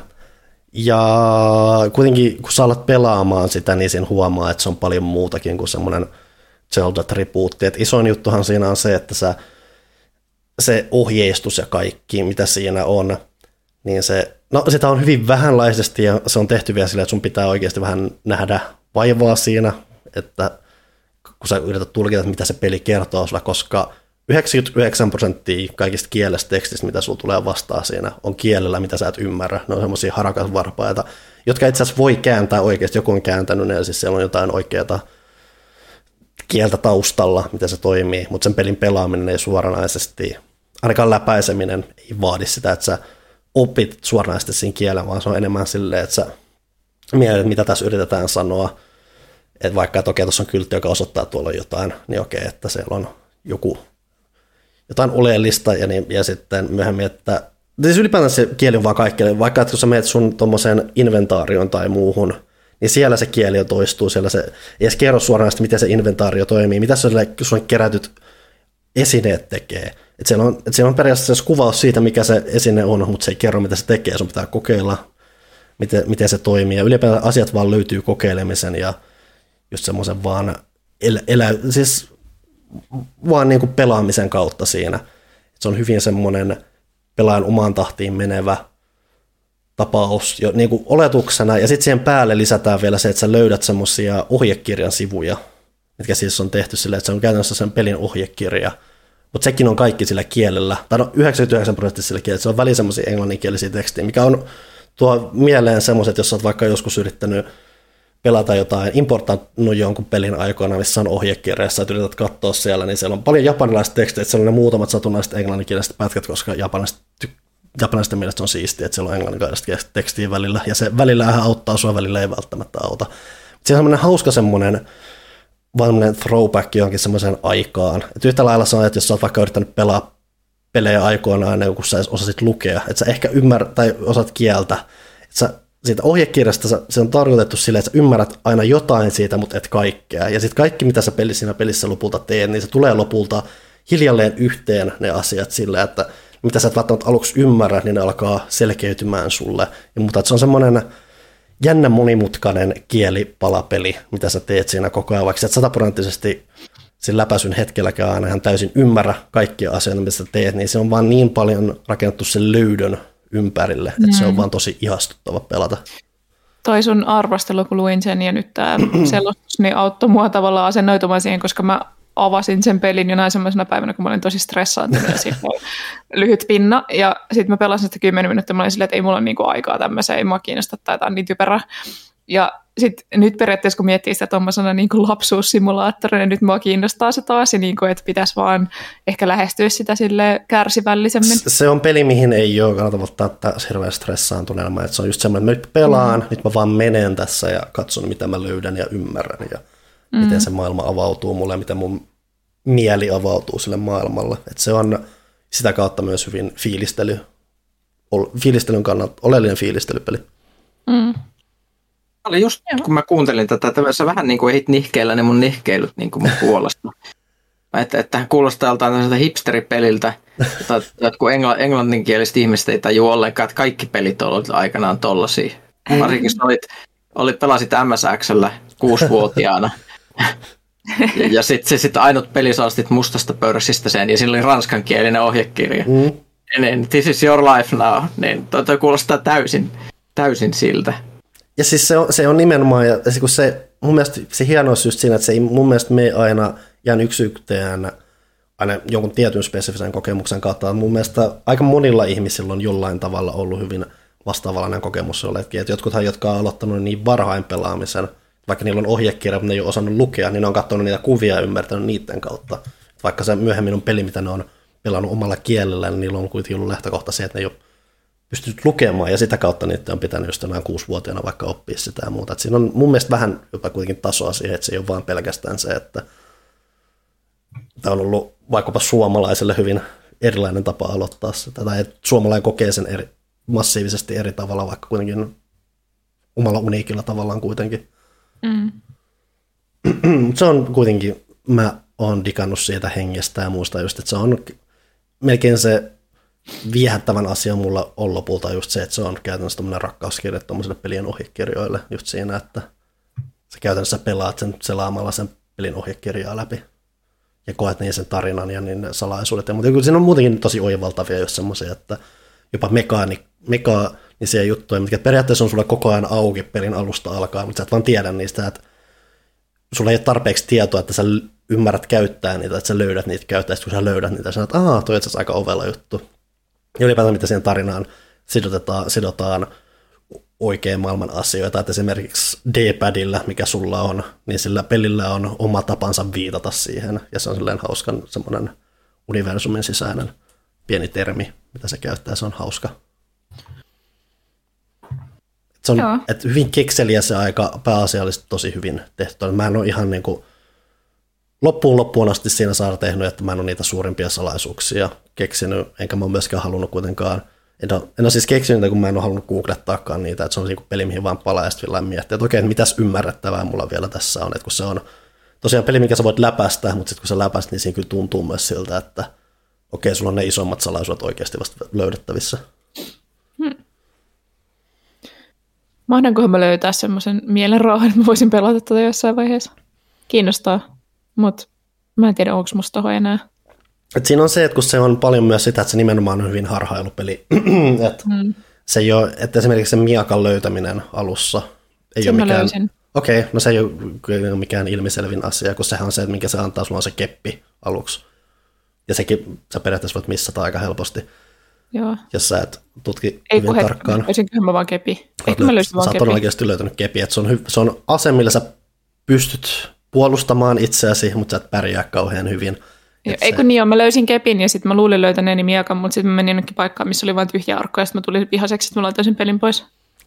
Toi on jo vähän silleen myös, että se on myös peli, missä voi olla tyhjiä arkkoja ja muuta. Että se, se, siinä ei ole semmoista selkeä, että vaikka se rajaakin asioita väliin tuommoisille esille ja muuta, se ei ole, se tarkoituksella se ei tee semmoisia selkeitä, että hei, mene nyt tällä hetkellä tänne ja sitten sä löydät tämän. Että se on vähän semmoista, että sä harhailet ja sitten päädyt paikkoihin ja löydät sitten semmoisia hyödyllisiä mm. asioita. Jos Pyykkönen on pelannut? Öö, vaikka mitä. Mä, mä voin tietyllä aasinsillalla aloittaa ehkä tässä. Että, tota, puhutaan ohjekirjoista ja tälleen. Niin, tota, huomasin, että ai niin, on olemassa noin noi, öö, hirveellä ja vanhoja Dungeons and Dragons-pelejä. Mm. Jos tuli Steamista tuli mainos, että hei nyt alennuksessa kaikki, kaikki vanhat pelit, Vibe of Beholderit ja Goldbox-pelit ja muuta. Ja sitten mä ajattelin, että nyt mä Mä oon pelannut aikanaan tuon tota, Pool of Radiance-sarjan, Curse of Azerbonsit ja nää, ja sit mä ajattelin, että mut, mulla on nyt pelaamatta tota Champions of Kryn-trilogia. Ja ajattelin, että mä rupean pelaamaan sitä, ja sitten iski tää, tää niinku tunik-ilmiö. Eli kun mennään hahmonluontiruutuun, ja tota, sit sä alat luomaan hahmoja, ja sit siinä esimerkiksi sanotaan, että valitse rotu. Okei, aloitko olla Qualinesti Elf vai Silvanesti Elf ja tälleen, mutta missään ei lue mitään tietoa niistä roduista tai luokista tai muuta, koska se on kaikki siinä fucking ohjekirjassa. Totesin, tuijotin sitä ruutuu kymmenen sekuntia ja niinku välittömästi niinku kvittasin sen pelin, koska se rupesi vaan niin paljon ärsyttää se, että siis ei pienintäkään perusinformaatiota mm-hmm. siinä ruudussa. Mä ajattelin, että miten sitä ei tajunnut kaivata silloin aikanaan, koska noita pelejä tuli ihan tyytyväisenä pelattua silloin, mutta mut siis se, että jos et niin kun roolipelissä kerro, että esimerkiksi mitä sun hahmoluokat ja niin kun klä, äh, rodut niin kun tekee siinä, kun sä yrität luoda hahmoa, niin mitä hemmettiin. Ihan siis järkyttävää, mutta ehkä mä, mulla on vielä joku. Ehkä tämä on, että kai, kai tämmöisissä peleissä aina on kiinni siitä, että sulla pitää olla se hyvä päivä. Mm. Et, et, ei, ei voi olla semmoinen, että nyt haluaisin rentoutua hetkiseen ja lähteä tämmöiseen retromatkalle, joka sitten välittömästi niin kun sylkee sun silmille. niin, niin Ei, ei tota, ää, mitä muutama on pelannut, on pelannut tota, kooppina vähän Ready or Notia, mikä on vähän uusio versio vanhoista SWAT-räiskinnöistä. Eli ideana on, että ollaan poliisin erikoisryhmän jäseniä, jotka menee johonkin tilanteeseen, jossa on jotain panttivankeja ja muuta. Ja pointtina on, että sä et saa ampua vaan kaikkia, vaan sun pitää enemmänkin yrittää pidättää niitä, tai varsinkin olla ampumatta niitä panttivankeja ja muuta. Hirveän lupaava runko sillä on, mutta early accessissa vasta, mutta siis kauhean kesken vielä vihollisten tekoäly on ihan käsittää, että tämä yksinkertainen missiot on niin hälyttömän yksinkertaisia ja muuta, että on sinille vielä siinä tekemistä, mutta jos ne saa sen viilattua tuolta pohjalta kuntoon, niin, niin ihmiset, jotka tykkäsivät varsinkin svateista aikanaan, niin haluaa räiskinnältä semmoista, että seudut olemaan varovainen sen suhteen, että milloin sä painat mm. liipasinta, niin se on tosi hauskaa ja se vaikutti hyvältä koopilta. Öö, pelannut Weird Westia, tota, sitten tulee arvostelu, en puhu siitä hirveästi, mutta se on tota, muun muassa siinä on Brain ja Dishonoredin luova johtaja muun muassa pyörimässä, se on nykyään indie, indie puuhissa, öö, vähän sellaista Deadlands-henkistä villilänsimeininkiä. Sitten on pelannut Worldboxia, mikä on tosi karun näköinen jumalsimulaattori, missä ideana on, että teet jonkun maailman, niin pistät sinne pyöriin jotain porukkaa ja sitten pommitat niitä välillä meteoriiteilla, jos tuntuu siltä. Mm. Öö, ja varmaan mutta, usein tuntuu siltä. No, joo, ehkä. Mutta mut, tota, öö, se voisi olla hauskempi, jos se ei olisi niin järkyttävän karun näköinen. Mm.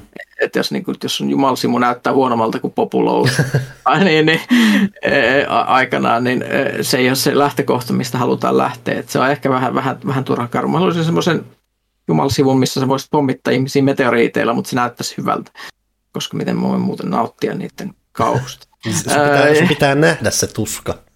Kyllä, kuulla huudot. Sitten mä tota, instasin juuri semmoisen pelin, mikä vaikuttaa, että se on äärimmäisen paljon mun peli, mutta semmoisella pelottavalla hardcore-tavalla, mistä mä en ole vielä oikeastaan edes päässyt yli, kun tota, se on vähän, vähän, vähän pelottanut mua liikaa. Tässä mun pitää tarkistaa, mikä sen koko nimi on. Nebulous Fleet Command.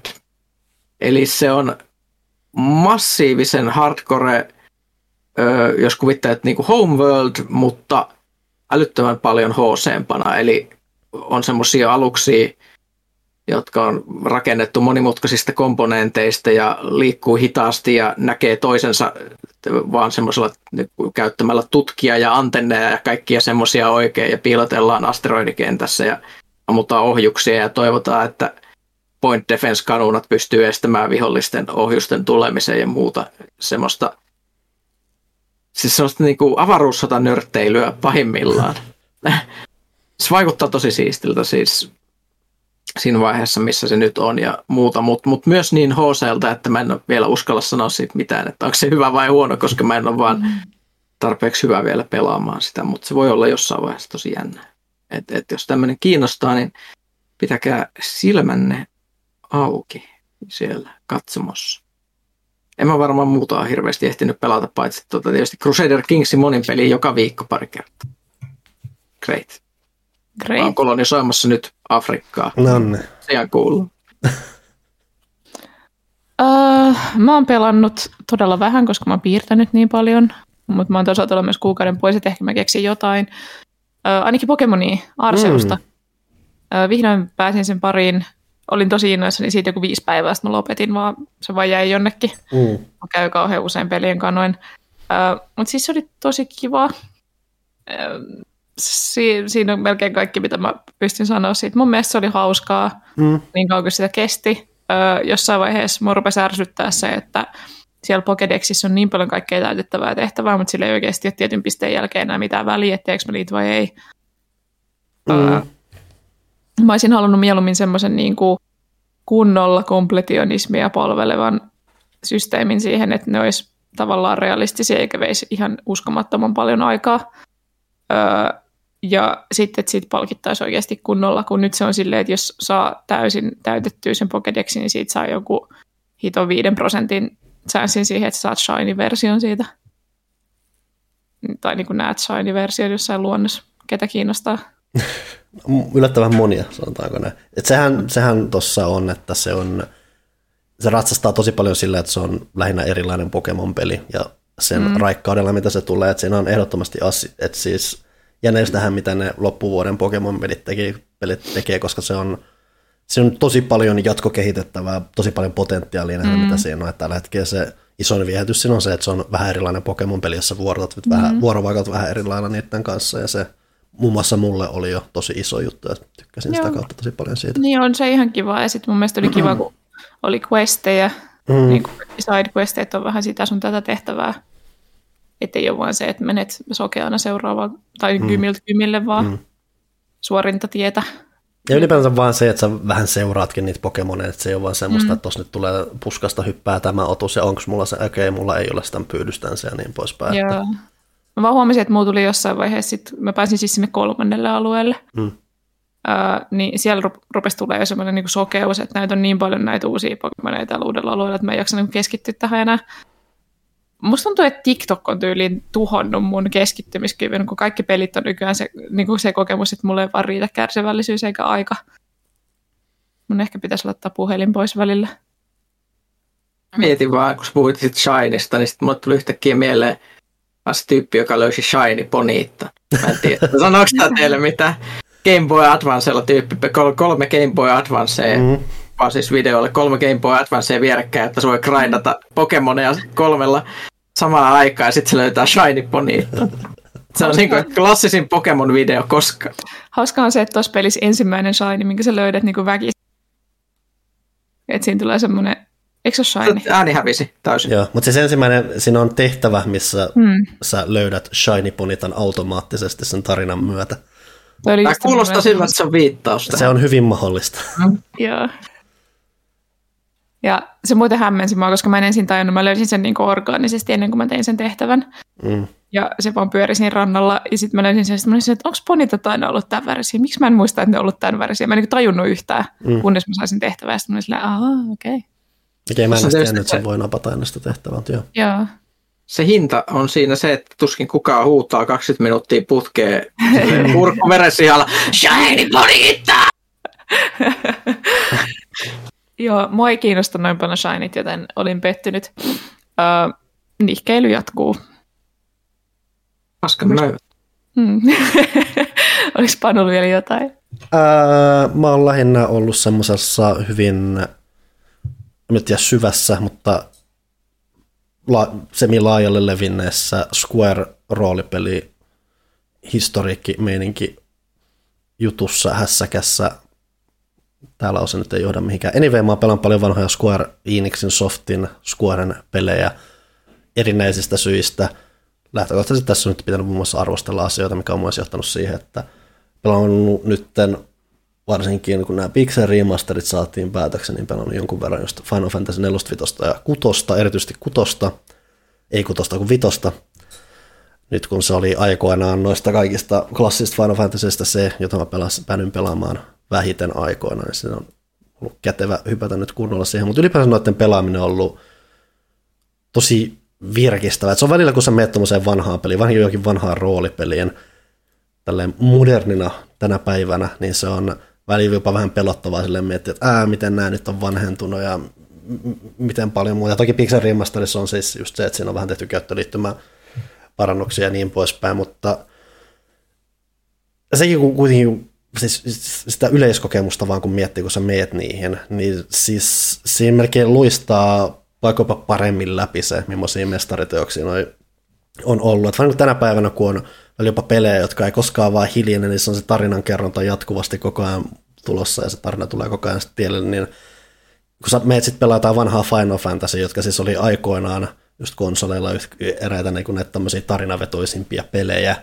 niin sitä jotenkin yllättyy silti positiivisesti siitä, että niin, että tämä tarinankerronta ei itse asiassa ole silleen yli, ylivallitsevaa, että nämä itse asiassa liikkuu tosi hyvin eteenpäin, että tässä koko ajan tehdään jotain, koko ajan vähän meininki vaihtuu, mutta koko ajan myös pelataan, että se ei niin kuin irrota sua, että se tarina ei vie sua pitkäksi aikaa pois sieltä, vaan sä koko ajan tunnet, että sä pelaat, jopa näissä niin kuin myöhemmissä Super Nintendon peleissä, että siinä on vaan tosi hyvä rytmi päällä koko ajan, se on sitä kautta ollut melkein jopa tosi raikasta pelaannoit välillä, koska niissä on vaan ihan helvetin hyvä se rytmi, mikä on toki selvästi myös suunniteltu silleen aikoina, että se peli ei että siis se on, siis on semmoinen tietynlainen taito, mikä on ehkä välillä jopa moderneissa pelissä vähän niin kuin mennyt hukkaan, siinä koko ajan pitää vähän yliselittää asioita ja muuta ja niin poispäin. Niin toi, siis, siis se on, just vaan niin kun menee vanhaan peliin ja sitten miettii, miettii sitä, että nämä on itse asiassa rytmitetty tosi hyvin, niin se on vaan tosi yllättävää ja sitä kautta tosi innostavaa ja siksi vaan välillä jopa hankala päästä sit sit pelistä irti vaan sen takia, että sä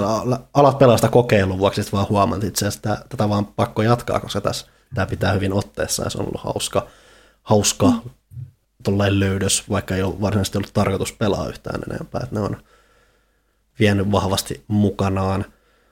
Ja sitten muutenkin kokeilujen kautta sit mä oon pelannut, voi mainita nyt sen, että mä oon pelannut jonkun verran tuota Chrono Crossia, koska sieltä tuli tämä Radical Dreamers Edition, että ne, jotka on seurannut tilanne, tietää jo, että se ei ole välttämättä paras mahdollinen remaster, mutta sekin on kanssa, kun se on tommonen, tämä ylipäänsä siis tämähän on ensimmäinen kerta, kun Chrono Cross on tullut virallisesti Eurooppaan, ja se on melkein tämän julkaisun se isoin oikeasti meriitti, koska Chrono Cross on, sanotaan nyt, että se on outo peli, mikä kuitenkin tarkoittaa myös hyvin monia asioita, että siinä on se, että se on vaan, se on aina ollut outo peli, ja välillä sen myötä se on vähän jopa väärin ymmärtää, kun sehän on tavallaan tämmöinen Chrono Triggerin vanhan S N E S-klassikoroolipelin jatko-osa, paitsi että se tarinallisesti ei lopulta varkaan niihin hahmoihin niin paneudut, paitsi että tavallaan jo, että se on, se on hyvin semmoinen erikoinen kokonaisuus, hyvin eri, erityinen jatko-osa niin tarinallisesti, niin järjestelmiltään, Että vielä tälleen kaksikymmentä vuotta myöhemmin, kun sitä oikeasti lähtee pelaamalla pelaamaan.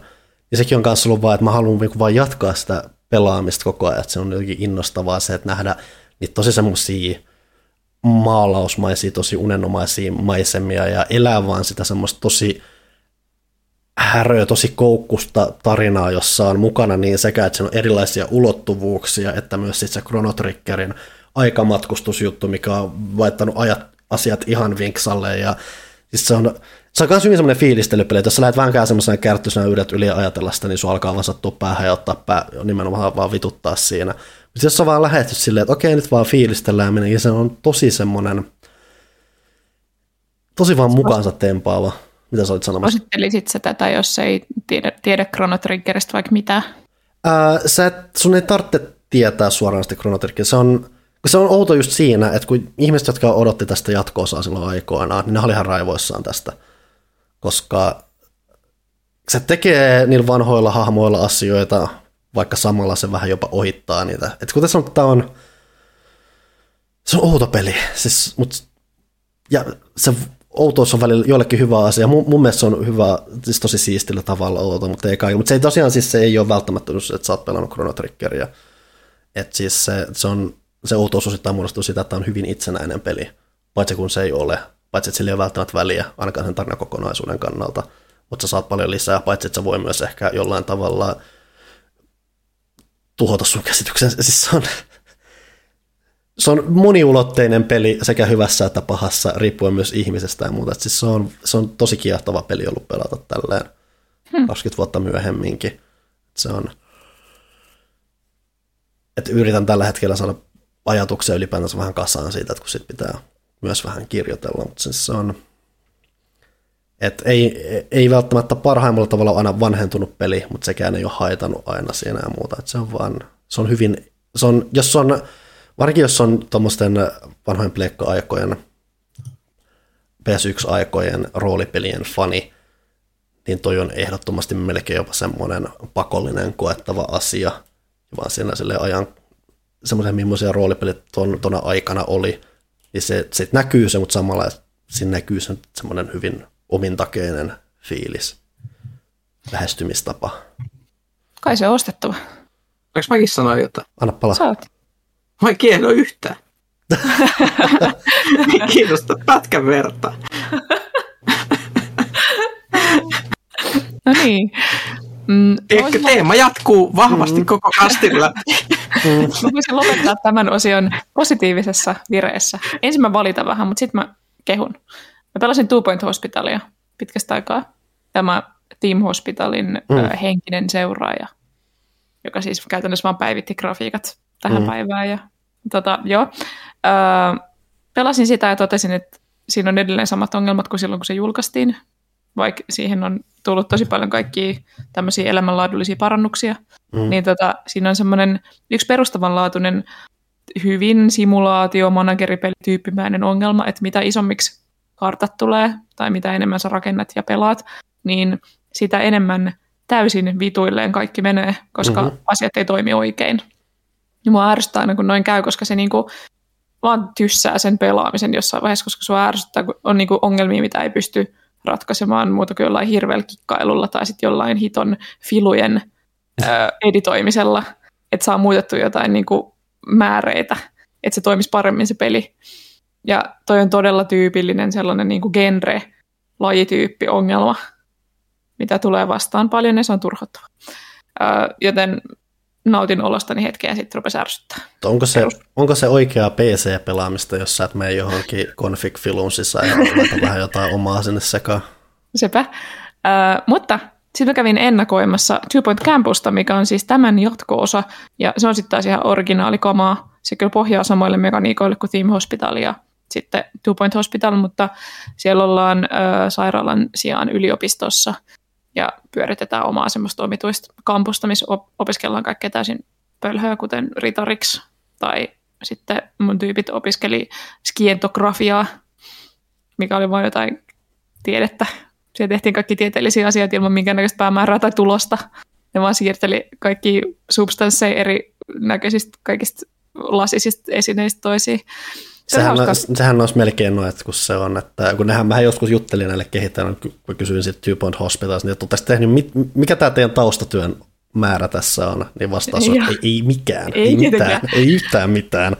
Se on tarkoituksena vaan lähteä, että okei, okay, mikä meidän nyt käsitys on, no tässä tapauksessa jostain yliopistokampuksesta, no niin, lähdetään sillä liikenteessä ja katsotaan, mitä tulee. Mä tykkään sit asenteesta.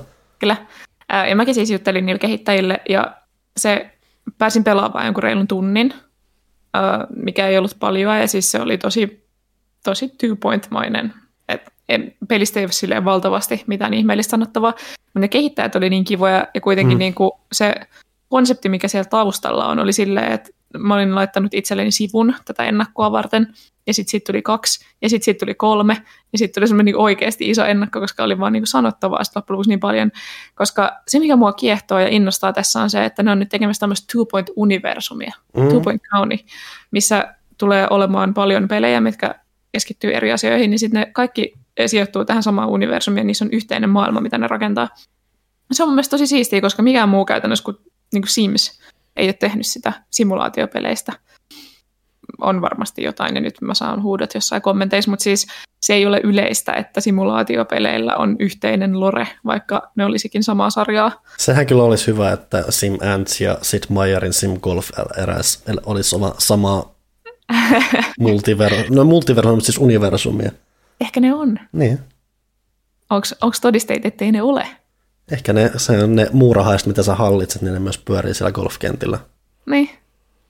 Öö, Mutta niin, siis mun mielestä se oli kauhean mielenkiintoista, juttelin niiden kanssa paljon siitä, ja, niin kuin, että mitä ne tekee sen maailman rakentamisen suhteen ja mitä suunnitelmia niillä on, ja kun niillä on tarkoitus vielä siis mekaanisesti yhdistää näitä pelejä joskus toisiinsa, mikä on vielä tosi siistiä, ää, jos sen saa toimimaan.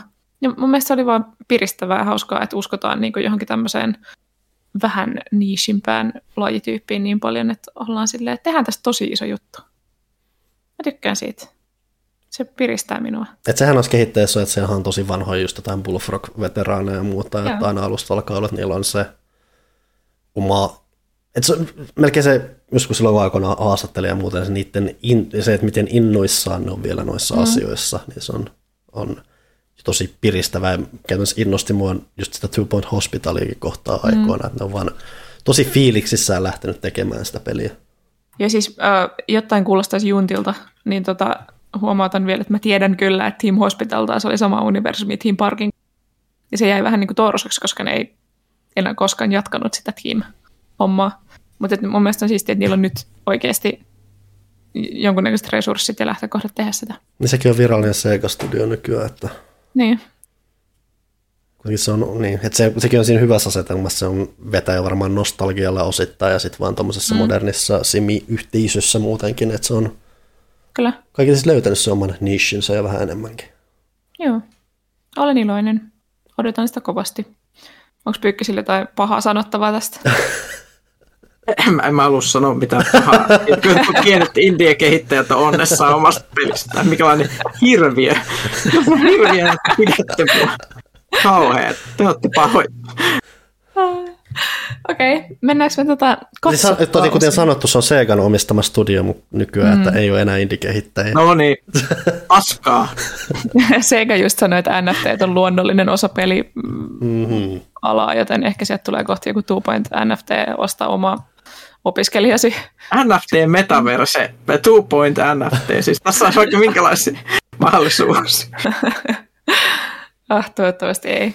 Uh, Oletteko te katsoneet jotain mainitsemisen arvoista? Mä oon käynyt katsoa kaksi lepakkomieselokuvaa. Wow. Se oli... Mä olin siis käynyt Olet, katsomassa... Oletko ylpeä tästä tilanteesta? Joo, joo. Mä oon käynyt katsomassa Batmanin sekä Man-Batin, eli Morbiuksen. Öö, ja uskokaa tai älkää, mä pidin niistä about saman verran. siis... Varmaan internet suuttuu jo tästä. Joo, joo. Öö, mä haluan perustella tänne. Ensinnäkin siis Batman oli tosi hyvä, mutta se ei ollut lähelläkään mulle henkilökohtaisesti vaikka Yön ritaria tai Jokeria.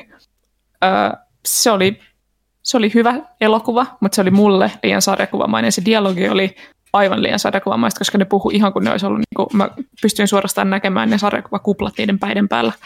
Ja mun korvaan se kuulosti ihan supertyhmältä. Öö. Toi on vähän siinä siinä, jos mietit itse asiassa, että onko toi just silleen, että aah, ehkä, että silleen just lähinnä silleen, että onko se just silleen sopiva juustosta, että siinä on, mm-hmm. vai onko se, onko se semmoinen ylivakavaa. Ylipäänsä mun...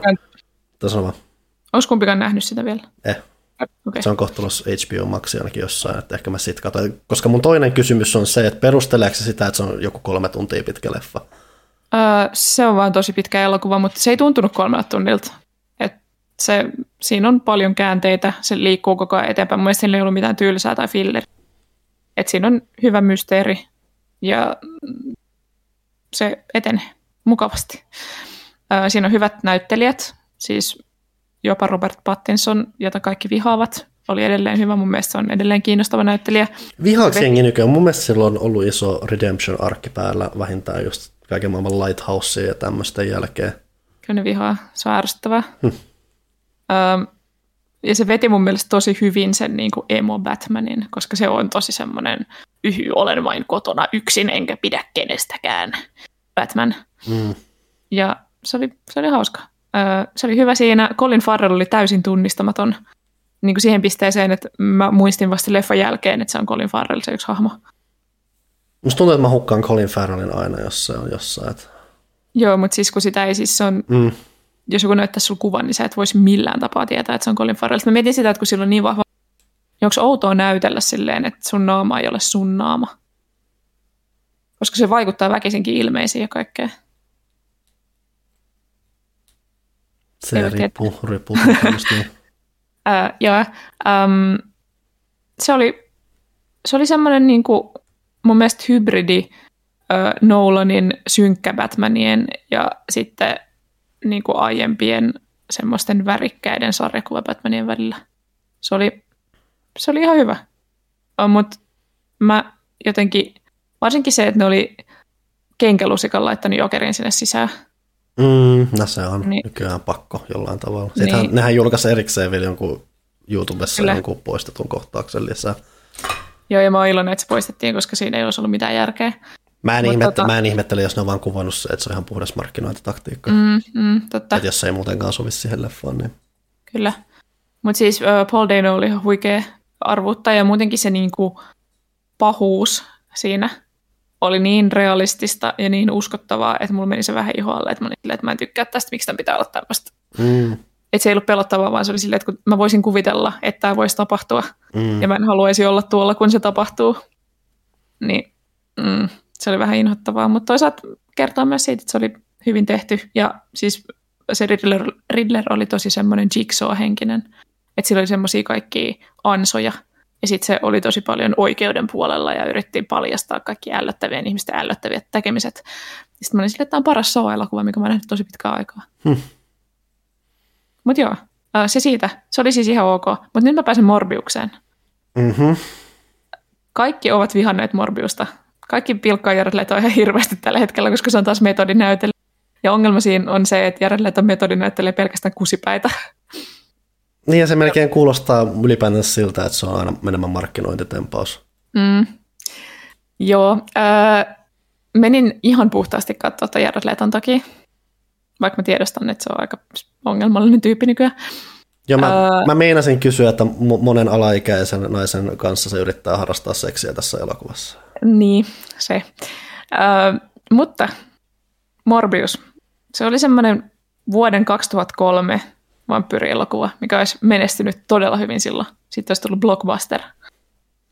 Älä nyt liikaa kehu tuota. kaksikymmentä vuotta sitten. Tämä on aika, tässä täytyy muistaa, että kaksikymmentä vuotta sitten oli kuitenkin Blade-aikaa. Ja Bladeilla mm-hmm. on kuitenkin aika vankka seuraajakunta. Että sä nyt asetat tämän aika, aika kovaa joukkoa. Mutta tässä on mun sosiaalinen teoria. Ihmiset eivät pidä tästä, koska sitä ei ole tehty Marvel-faneille. Semmoisella keskimääräiselle Marvel-fanille, vaan se on tehty minun kaltaisille ihmisille, vajaa kolmekymmentävuotiaille naisille, joilla ei oikeasti ole elämässä enää mitään prospekteja, joten ne joutuu mennä katsoa elokuvia, missä on Jared Leto ilman paitaa. Öö, siis siinä oli Jared Leto ja sitten siinä Matt Smith, joka oli Doctor Who silloin, kun mä olin teini.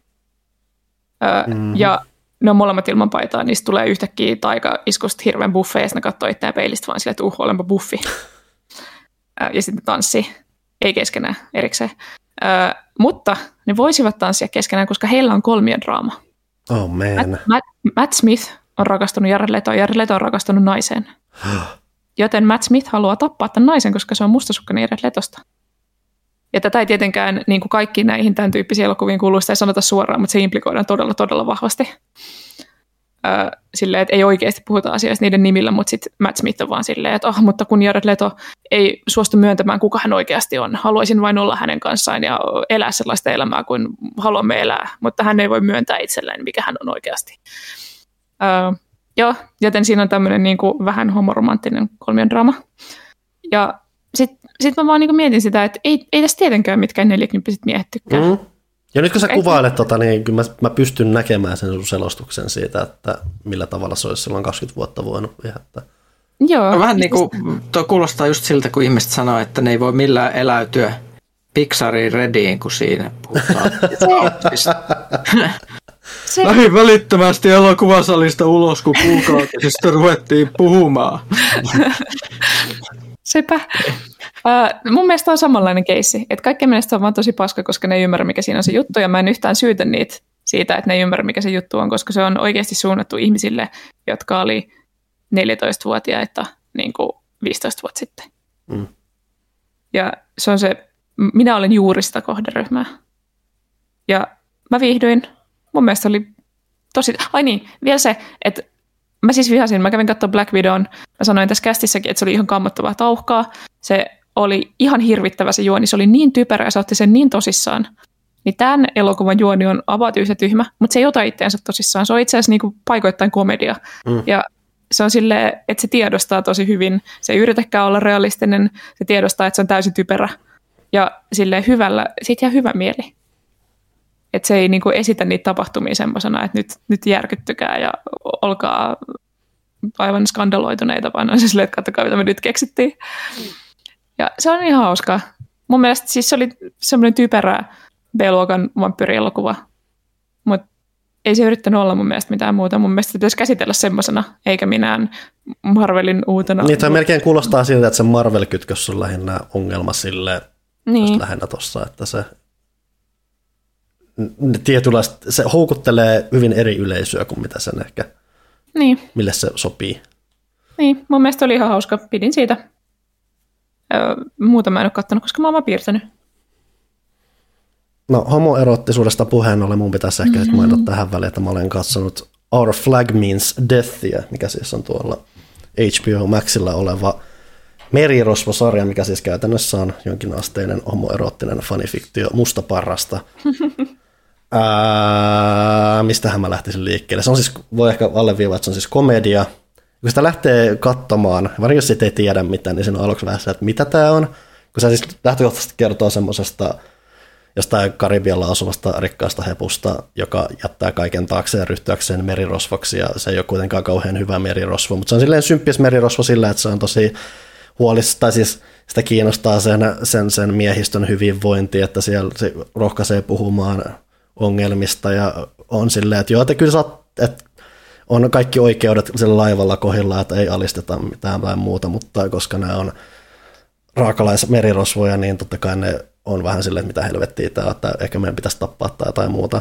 Ja sitten alussa sitä tulee mietittyä, okei, onko tässä kaikki huumori, mitä siinä tulee. Sitten siinä alkaa se, just nimenomaan se homoeroottisuus nousemaan. Ja kun mä sanon homoeroottisuus, niin se nyt ei nouse ihan tuolla tasolla.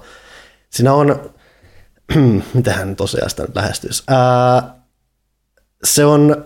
Kuten sanottu, se on komedia, ja siinä on iso rooli on siinä, kuinka kaksi miestä löytää toisensa, jotka tulee hyvin erilaisista taustoista, ja kuinka he täydentävät toisiaan. Ja siinä on paljon homoseksuaalisuudesta revittäviä vitsejä, mutta nimenomaan se ha- ha- päähenkilöiden, se välinen suhde, se kemia. Että sitkin toki saadaan vitsejä aikaan, mutta se ei, sel- se ei ole olemassa siksi, että se on vitsien aihetta ja muuta. Se on itse asiassa yllättävän herttainen, yllättävän vetovoimainen siinä, miten tämän herrasmiespiraatinen mustaparan suhde kehittyy, ja se just silleen, että se ei ole silleen, se ei lähde silleen ilmiselvästi vaan rakentaa niitä silleen toisiaan suorasti rakastavina henkilöinä, vaan se rakennetaan silleen vähitellen ja aika semmoinen semi-luonnollisesti, toki vähän kärkkäistä, koska se on komedia ja muuta, mutta se on yllättävän, ainakin tälleen mun mielestä on aika hyvällä maulla tehty. Siinä on semmoinen hyvä sympaattinen tunnelma koko ajan siinä, miten ne käsittelee sitä ja muuta. Se on lähtökohtaisesti just aika semmoinen hyvän mielen tommonen hassuttelu, komedia ylipäänsä, kun sitten kun vaan miettii, että tommosia, musta tuntuu, että mä nyt ihan tommosia nimenomaan kahdesta miehestä tämmöisiä tarinoita nähdään. Siinä on semmoinen tietynlainen luonnollisuus, että se ei tunnu silleen mm. pakolliselta, että se no, korostetulta, että se nousee silleen aika hyvin sieltä esiin. Ja sitä kautta se lopulta vie, vie mennessä just siinä, että se, niiden suhde, on, sitä on hauska tavallaan se katsoa, miten se kehittyy ja niitä mutkia, mitä siinä tulee, vaikka ne välillä vähän absurdeja onkin, mutta se kuuluu siihen asiaan, että siinä on hyvä meininki, ja mä oon yllättynyt siitä, että miten paljon, miten hyvin se lopulta veinut mennessä. Alu, alussa mä lähdin vaan katsoa sitä, että mä oon kuullut, että jenkin joku puhuu tosta paljon, ja okei, että katsotaan nyt, mitä tää on. Ja tosiaan alku, alku, ekat pari jaksoa on sillä, että mitä tää on, mihin tää menee, ja sitten kun se on kuitenkin, että se huomaa, että se koko juttu on käytännössä rakentaa sitä suhdetta, niiden välistä suhdetta, niin se on aika yllättävän, yllättävän viehättävää mukaan se tempaava. Aika moni on sanonut, että jos tykkää What We Do in the Shadowsista, niin tykkää tostakin, niin mä oon myös miettinyt, että pitäisi katsoa. Mä en ole nähnyt sitä. Mutta tosiaan... What We Do in the Shadowsista todella paljon. Hmm. Se on ihan mahdollista. Tosiaan Taika Waititi ihan tuossa mukana. Se, on, se ei olekaan ihan luojia, mutta se on joku tuottaja, ja siis sä äänisittää sitä musta partaa siinä. Siinä, okay. on, siinä on hyvin paljon kuitenkin sitä sen vitsihenkeä kuitenkin. Ja siis se...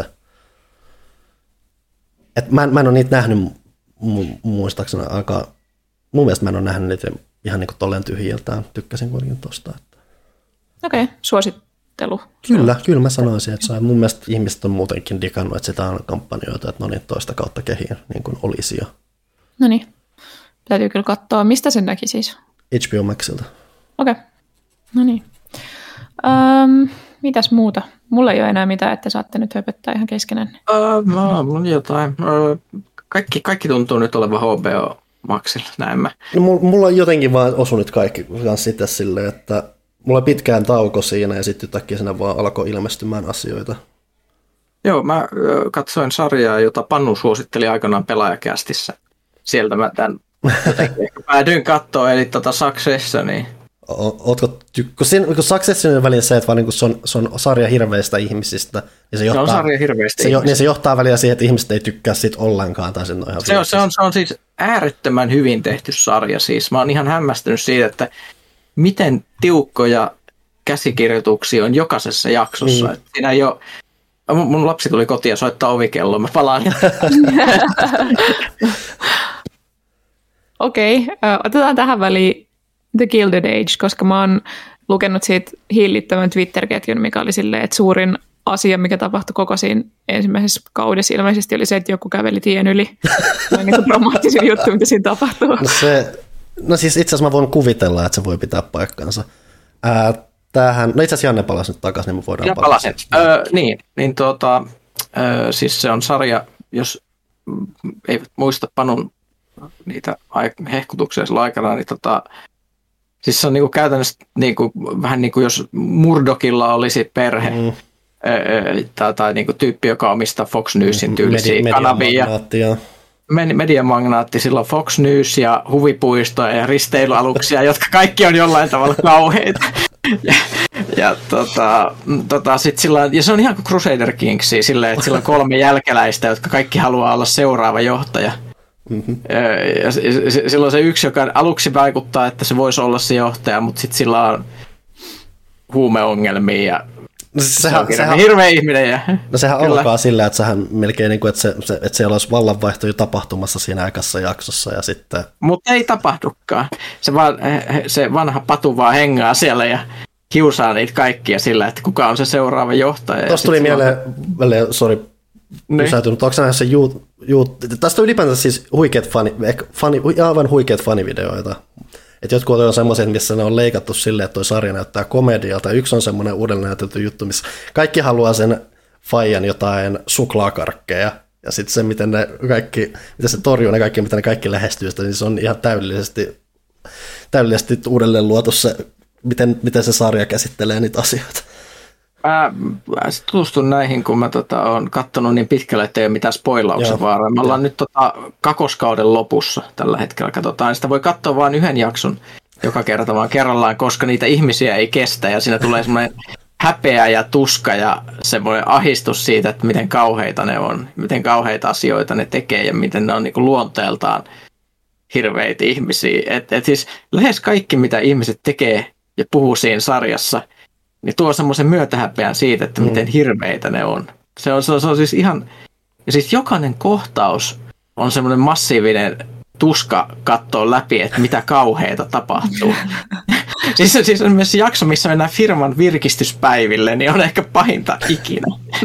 Tässä on jotain niin kauheita, kun sä tiedät, että sinne, kun se jakso alussa kerrotaan, että nyt mennään firman virkistyspäiville, niin sä odotat koko ajan jotain, että tää ei varmaan ole niinku kivaa kellekään, jotka osallistuu sinne, mutta se nousee semmoisiin sfääreihin siellä, että sä et niinku millään voi odottaa sitä tuskaa, mikä sieltä lopulta seuraa, kun pelataan Bore on the Floor-peliä. Tuossa on myös se, että joku, mikä, yksi, joku havainsi aikoinaan joskus, että siinä on hauska katsoa sitä niitä lokaatioita, kaikkia tapahtumia siitä kuvasta, että kuvittelee, että kaikki ne paikat, missä ne vierailee, niin on käytännössä kuin Hitman-kenttiä. Ne, ne on, ne on. Ja tota, siis se on hämmentävää, että miten semmoinen, että kun, jos miettii jotain tämmöistä televisiosarjaa, tiedätkö, että kun ihmiset tekee niin kuin semmoisia kaavioita nettiin, niin kuin tämmöisiä, jossa on niin kuin kaikki hahmot on pistetty Dungeons and Dragonsin alignment chartille, että kuka on lawful good ja kuka on tälleen. Nämä on kaikki neutral evil tässä sarjassa. Ne on kaikki semmoisia täydellisen itsekkäitä ihmisiä. Ne jotkut vaikuttaa niin kuin ihan okolta, vähän niin kuin se Tampio Greg, mikä on siis. Mutta kaikki, kaikki pyörii semmoisen ihmisen äärettömän ja loputtoman itsekkyyden äärellä.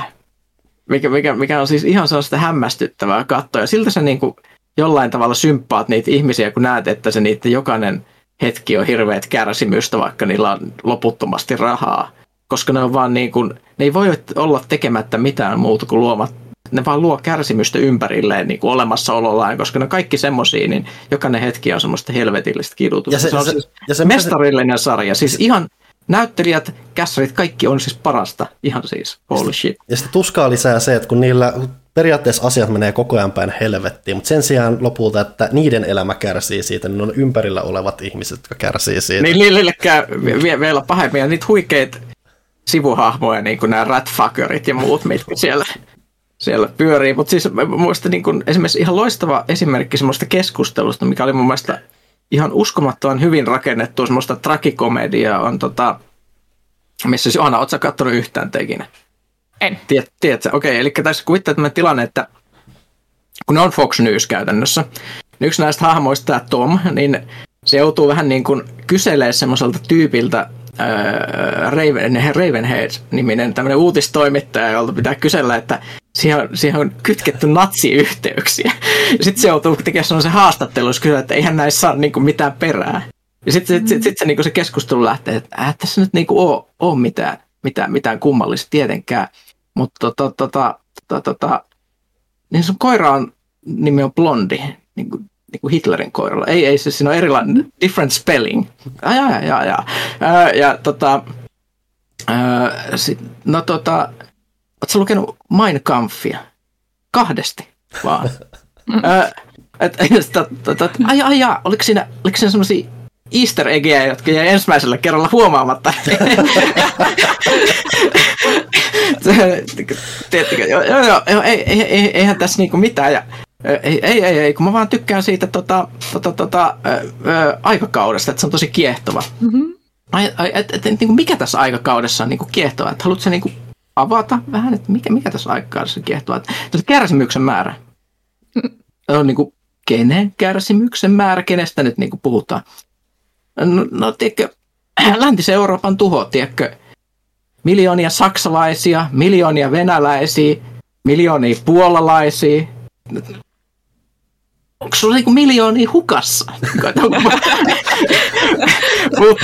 Tämä on vaan niinku semmoinen, se on samalla hirvittävän hauskaa, mutta samalla hirvittävän masentavaa, koska se myös näyttää tämän amerikkalaisen tämmöisen niinku politiikan ja sellaisen meiningin. Se on, se on siis ihan siis järkyttävää, katsottavaa, mutta se vaan niinku naurat ja kärsit samaan aikaan. Mutta siis Succession suosittelen, se on ihan, ihan siis huikea siis... Varmaan parasta telkkaria, mitä mä oon nähnyt pitkiin aikoihin. Ja mistä tuli mieleen, että sitten pari muuta. Moon Knight kattonut kaksi jaksoa. Ei, nyt niinku Marveliksi ihan ok, mutta niinku nyt alkaa tuntua, että Marvel on semmoista teflonia, että jopa mm-hmm. silloin kun ne tekee tuommoista vähän erikoisempaa niin sanotusti tuossa Moon Knightissa, niin se on silti semmoista vähän sellaista teflonia, että, että se on tosi sellaista eh, ihan sama. Meidän Marvelin T V-sarjat, kun mä en tiedä Marvelista ihan hirveästi, on alkanut näyttäytyä mulle niinku semmoisena, ihan kuin D C tekisi jostain Batmanin pyyhekumimiehestä jotain T V-sarjoja. No siitä päästäänkin siihen, että, että sitten H B O:lla on se Peacemaker, mikä on, tota, mistä en muistaakseni ole hirveästi puhunut. Jos on, niin keskeyttäkää, mutta tota, sen mä katsoin, tässä oli, oli kahdeksan jaksoa vai kymmenen jaksoa, kun se oli, se oli H B O-tuotantoa. Ja se on siis kertoo just niin kuin Batmanin, se on semmoinen universumin pienimmistä sivuhahmoista, mm. mitä voit löytää. Se on ihan huikea hyvä. Sehän siis on jat- jat- jat- tietynlaista jatkoa sille James Gunnin Suicide Squad-leffalle. Käytän suoraan. Joo, joo, ja siis se, siis se vertaus siihen Moon Knightiin on siis ihan massiivinen, kun vertaa niitä, että vaikka niinku talenttia on molemmissa, niin se, että kuinka paljon tuosta on saatu niin paljon kiinnostavampia, elävämpiä, inhimillisempi ohjelma, vaikka se periaatteessa kertoo siitä, että siinä on supertampio, semmoinen supersankari, jolla on sen juttu on, että sillä on erilaisia kypäriä ja se tykkää Amerikasta ja pyssyistä ja sillä on kotka. Ja se, sen, a, sen arvokäsitys on niin vinksalla, että se ei oikeastaan supersankari, vaan se on superpahis. Tai se on superpahis, mutta ei tajua sitä. Niin, niin no, siis silloin se kaveri sit, joka on vielä, vielä tota pahempi tämä Vigilante, mm-hmm. joka on tosissaan siis tyyppi, joka selittää siitä, että tota, niin, että me tehdään, mitä me tehdään supersankareina, että tunnenko mä syyllisyyttä siitä, kun mun pitää tappaa joku tyyppi, kun se on tehnyt graffitteja. No en tietenkään, koska tää on hauskaa. Mut, mutta, äh, tota, äh, ja se, se on silti ihan äärettä. Siis se on tosi törkeä komedia välillä, mutta tosi oivaltava sarja, joka oikeasti kertoo siitä, että miten esimerkiksi semmoiset arvot, mitä periytyy mm. perheessä, niin voi pilata koko ihmisen elämän, koska siis sen Peacemakerin isä on uusnatsi, joka mm.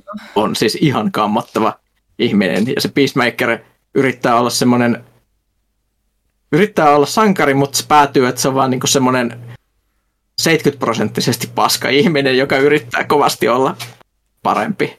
Mm. Ja se on ihan todella hyvä sarja, ja siis suosittelen sitä kyllä todella lämpimästi verrattuna tuohon Moon Knightiin. Jopa ihmisille, jotka ei ikinä katsoisi mitään supersankariohjelmia, koska toi on vaan niin hyvä. Se ei se suoraan ole sen supersankaruuden kanssa. Niin mitään ei, se on, se on sellainen tosi outo niin, o, niin erikoiset, komediaohjelma. Niin, niin erikoiset siinä on lähinnä se toinen niistä uhista, jonka mä itse asiassa oli äsken ihan, kun mä aloin miettiä, mä olin jo unohtanut se, että se lähtee niinkin sfääreihin. Mutta se, mut sehän siinä on tavallaan, että kun se on niin maanläheinen, joten sitten kun se tulee sitä outoutta, niin se on myös tavallaan semmoinen jännä, jännä kontrasti siihen. Niin, on, on siis se, että se on semmoinen sarja, jossa okei, jossain jaksossa moottorisahalla taistellaan gorillaa vastaan, mutta se mitä siinä oikeasti on se, että kun ne keskustelee ravintolassa siitä, että minkälaista kieltä Peacemaker käyttää tarjoilijoista, mm-hmm. koska se on niin tampio, eikä se tajua mitään, niin se, se on niin kuin se sarjan ydin. Se on siis hyvin inhimillinen, oivaltava, masentava tragikomedia sarja, jota voi suositella. Et tota, H B O tuntuu vähän niin kuin petronneen tässä viime mm. aikoina selkeästi, että on ollut kaikkea hyvää. Mä eihin kysellä taas Panulta äsken Gilded Ageista. Mua kiinnostaa nyt vastaus tähän kysymykseen. Minkä ei, mä haluan katsoa sen seuraavaksi. Ootko sä kattonut sitä? Mä oon kattonut Gilded Agea. Mä en ole loppuun asti sitä ekaa kautta lähtenyt, mutta siis... Onko mä... se hyvä? Kyllä mä oon tykännyt siitä, että siis tämähän on siis, että Johanna joskus kysyi multa, tai jos mä katsotaan, koska tämähän on siis tämän Julian Fellowsin, joka siis on tehnyt Downton Abbey ja sen luojan uusi sarja. Aluksi mä olin sen, että äh, kun tommonen amerikkalaisena, että siinä brittijutussa on kuitenkin enemmän charmia yleensä, ja Amerikka ei niin kiinnosta, vaikka toi aika onkin. Ja no mä sitten päädyin katsomaan, ja onhan se vienyt mennessä, että siinähän on ehdottomasti sitä semmoista tietynlaista Downton semmoista viehätystä siinä, että kuten Johanna sanoi, että se luki joku Twitter-ketju joskus sitä, että jännittävintä asiaa, mitä on tapahtunut, että joku yrittää tien, mikä tavallaan pitää paikkansa, koska siinä on, koska niin iso osa sitä sarjaa on nämä sosiaaliset statukset ja kaikki. Ja se rakentuu tosi vahvasti niiden ympärille, ja se, se miten se rakentaa draamaa siitä on vaan tosi puoleensa vetävä. Että sehän, mikä, mitä voi tavallaan verrata Successioniin tässä, on se, että kun tähän siis kertoo semmoista ylemmästä luokasta, tällä tässä tapauksessa amerikkalais- New Yorkilaisesta yläluokasta, jotka siis periaatteessa tänä päivänä kun katsoo, niin ne kaikki kuuluisi giljotiiniin. Mutta samalla siinä, missä Succession ne kaikki, sä vaan vihaat niitä kaikkia hahmoja. Niin tässä on se, ne, että vaikka ne on semmoisia rikkaita paikoja, jopa tommosia tosi elitistisiä kusipäitä, niin monesta sä opit tykkäämään tosi paljon, ja se on vaan kiehtovaa nähdä, miten ne, miten ne vuorovaikuttaa siinä maailmassa. Ja ne on tosi hy- pääosa niistä hahmoista vaan tosi hyviä, ja sitä on hauska katsoa, miten ne kulkee siellä tosi, välillä tosi mutkaisessa, todella keinotekoisessa semmoisessa sosiaalisessa maailmassa, missä rajoja vedetään jopa hyvin absurdeista, varsinkin tänä päivänä katsottuna hyvin absurdeista asioista ja muista, miten ihmisiä suljetaan ulos ja muuta, mutta se, se tosi pienistä asioista sitten rakentaa semmoisia hyvin dramaattisia asioita. Ja sitten siellä taustalla kuitenkin, että se on sama kuin Downton Abbeyssä, että sitten siellä taustalla saattaa oikeastaan tapahtua aika helkkarin isoakin, mikä sitten laittaa vielä vähän perspektiiviä sen, että, että okei, että miten perseestä loppujen lopuksi tämä, tai miten outoa kaikki tämä sosiaalinen tommonen, tommonen vähän turha tarkkuus siinä, että kuka voi, kelle on hyväksyttävää puhua kellekin ja mitä, niin se panee sen semmoiseen mielenkiintoiseen perspektiiviin. Et tosi, et tosi paljon varmaan mä tykkään isosta osasta niistä hahmoja. Tyylisin hahmo on tyylin se ihan niin kuin varmaan, mikä voisi sanoa tavallaan päähenkilöksi, on tommoinen nuori, moderni nainen, mutta koska se on just tommoinen tosi hyveellinen ja muuta, niin se on tommoista tyylisin niistä. Mutta parhaimmat on just semmoista, jotka on selvästi ollut osa sitä, sitä tota, yhteisöä, mikä tuossa on, ja se, että miten ne vuorovaikuttajan kanssa, niin ne on tosi hyviä. Tässä on esimerkiksi, tässä on sinkkuelämässä se punahiuksinen esimerkiksi, se sitten hyvin erilaista roolia, tuossa mä tykkään sit tosi paljon, ja sama sen sisko, joka on myös hyvin keskeinen, että siinä on vaan semmoinen, että niissä on semmoista itsevarmuutta, mutta samalla semmoista, siis se itsevarmuuden ja epävarmuuden yhdistelmä, miten ne tulee siinä, että kun tavallaan, että kun niiden maailma on niin hyvin hento, ja niiden ego on hyvin hento, se miten ne ylläpitää sitä, vuorostaan tuntuu hyvin vastakkaismaiselta, että niiden se vaan se itsetunnon määrä ja se kaikki, miten, se, miten ne tekee niitä päätöksiä, miten ne tulkitsee asioita. Et se on vaan tosi hurmaava ja mielenkiintoista, vaikka loppujen lopuksi välillä ne asiat, mitä käsittely on niin pikkumaisia, mutta siksi mm. se on melkeinpä jopa hauskaa just sen takia, just sieltä tulee semmoisia draamahetkiä, että ui vitsi, tämä nyt menee tuossa tien yli tonne, että miten se kehtaa mennä tuo ja miten se asettaa, millaiseen asemaan se asettaa tämän perheensä, kun se tekee toi niin muu. Se tekee semmoisista pikkumaisista asioista hauskaa. Ylipäänsä kanssa, että et, siis tämä on loppujen lopuksi aika erilainen Downton Abbeyin nähnyt just siinä. Downton Abbey oli hyvin paljon sitä yhtä perhettä siellä linnassa, joka asui hyvin eriksisessä. Että tässä on silleen, että tämä on hyvin nimenomaan paljon sitä New Yorkilaisyhteisöä. Että se tuntuu hyvin erilaiselta siinä, että toki siellä on palvelusväkeä ja sitten on tämä siis just alakerran ja yläkerran väkeä, mutta se yhteisöllisyys itsessään, just se, että miten nimenomaan nämä kaikki monet eri perheet vuorovaikuttaa keskenään ja miten niiden, eri, niiden palvelusväkien ero vaikuttaa, niin kuin näkyy, niin sekin on jo ihan aika hyvä, tarpeeksi erilainen näkemys siitä, että ei tunnu vaan siltä, että hei, me nyt tehtiin amerikkalainen Downton Abbey. Että se, että mä en ole tätä ekaa kautta ihan loppuun asti nähnyt, mä en tiedä, onko siellä joku huikea huipennus vielä lopussa, et en tiedä, onko se, että Downton Abbeyssä ei välttämättä edes ollut edes mitään hirveät kauden huipennuksia, ne saattaa olla joku iso positiivinen asia, mikä välillä tapahtuu, mä en tiedä mihin suuntaan tämä nyt menee, kun tämä on tälleen H B O-sarja ja muuta, että onko siellä pakko olla joku hirveä twisti lopussa tai muuta, että mä en tiedä siitä vielä, mutta kyydissä on ollut kyllä aika hyvin, että on ihan iloinen, että lähdin kokeilemaan ja katsomaan, että millainen se on. Jee. Yeah. Olikohan siinä meidän ensimmäinen osio? Oli. Mä luulen. Palataan kohta. Palataan.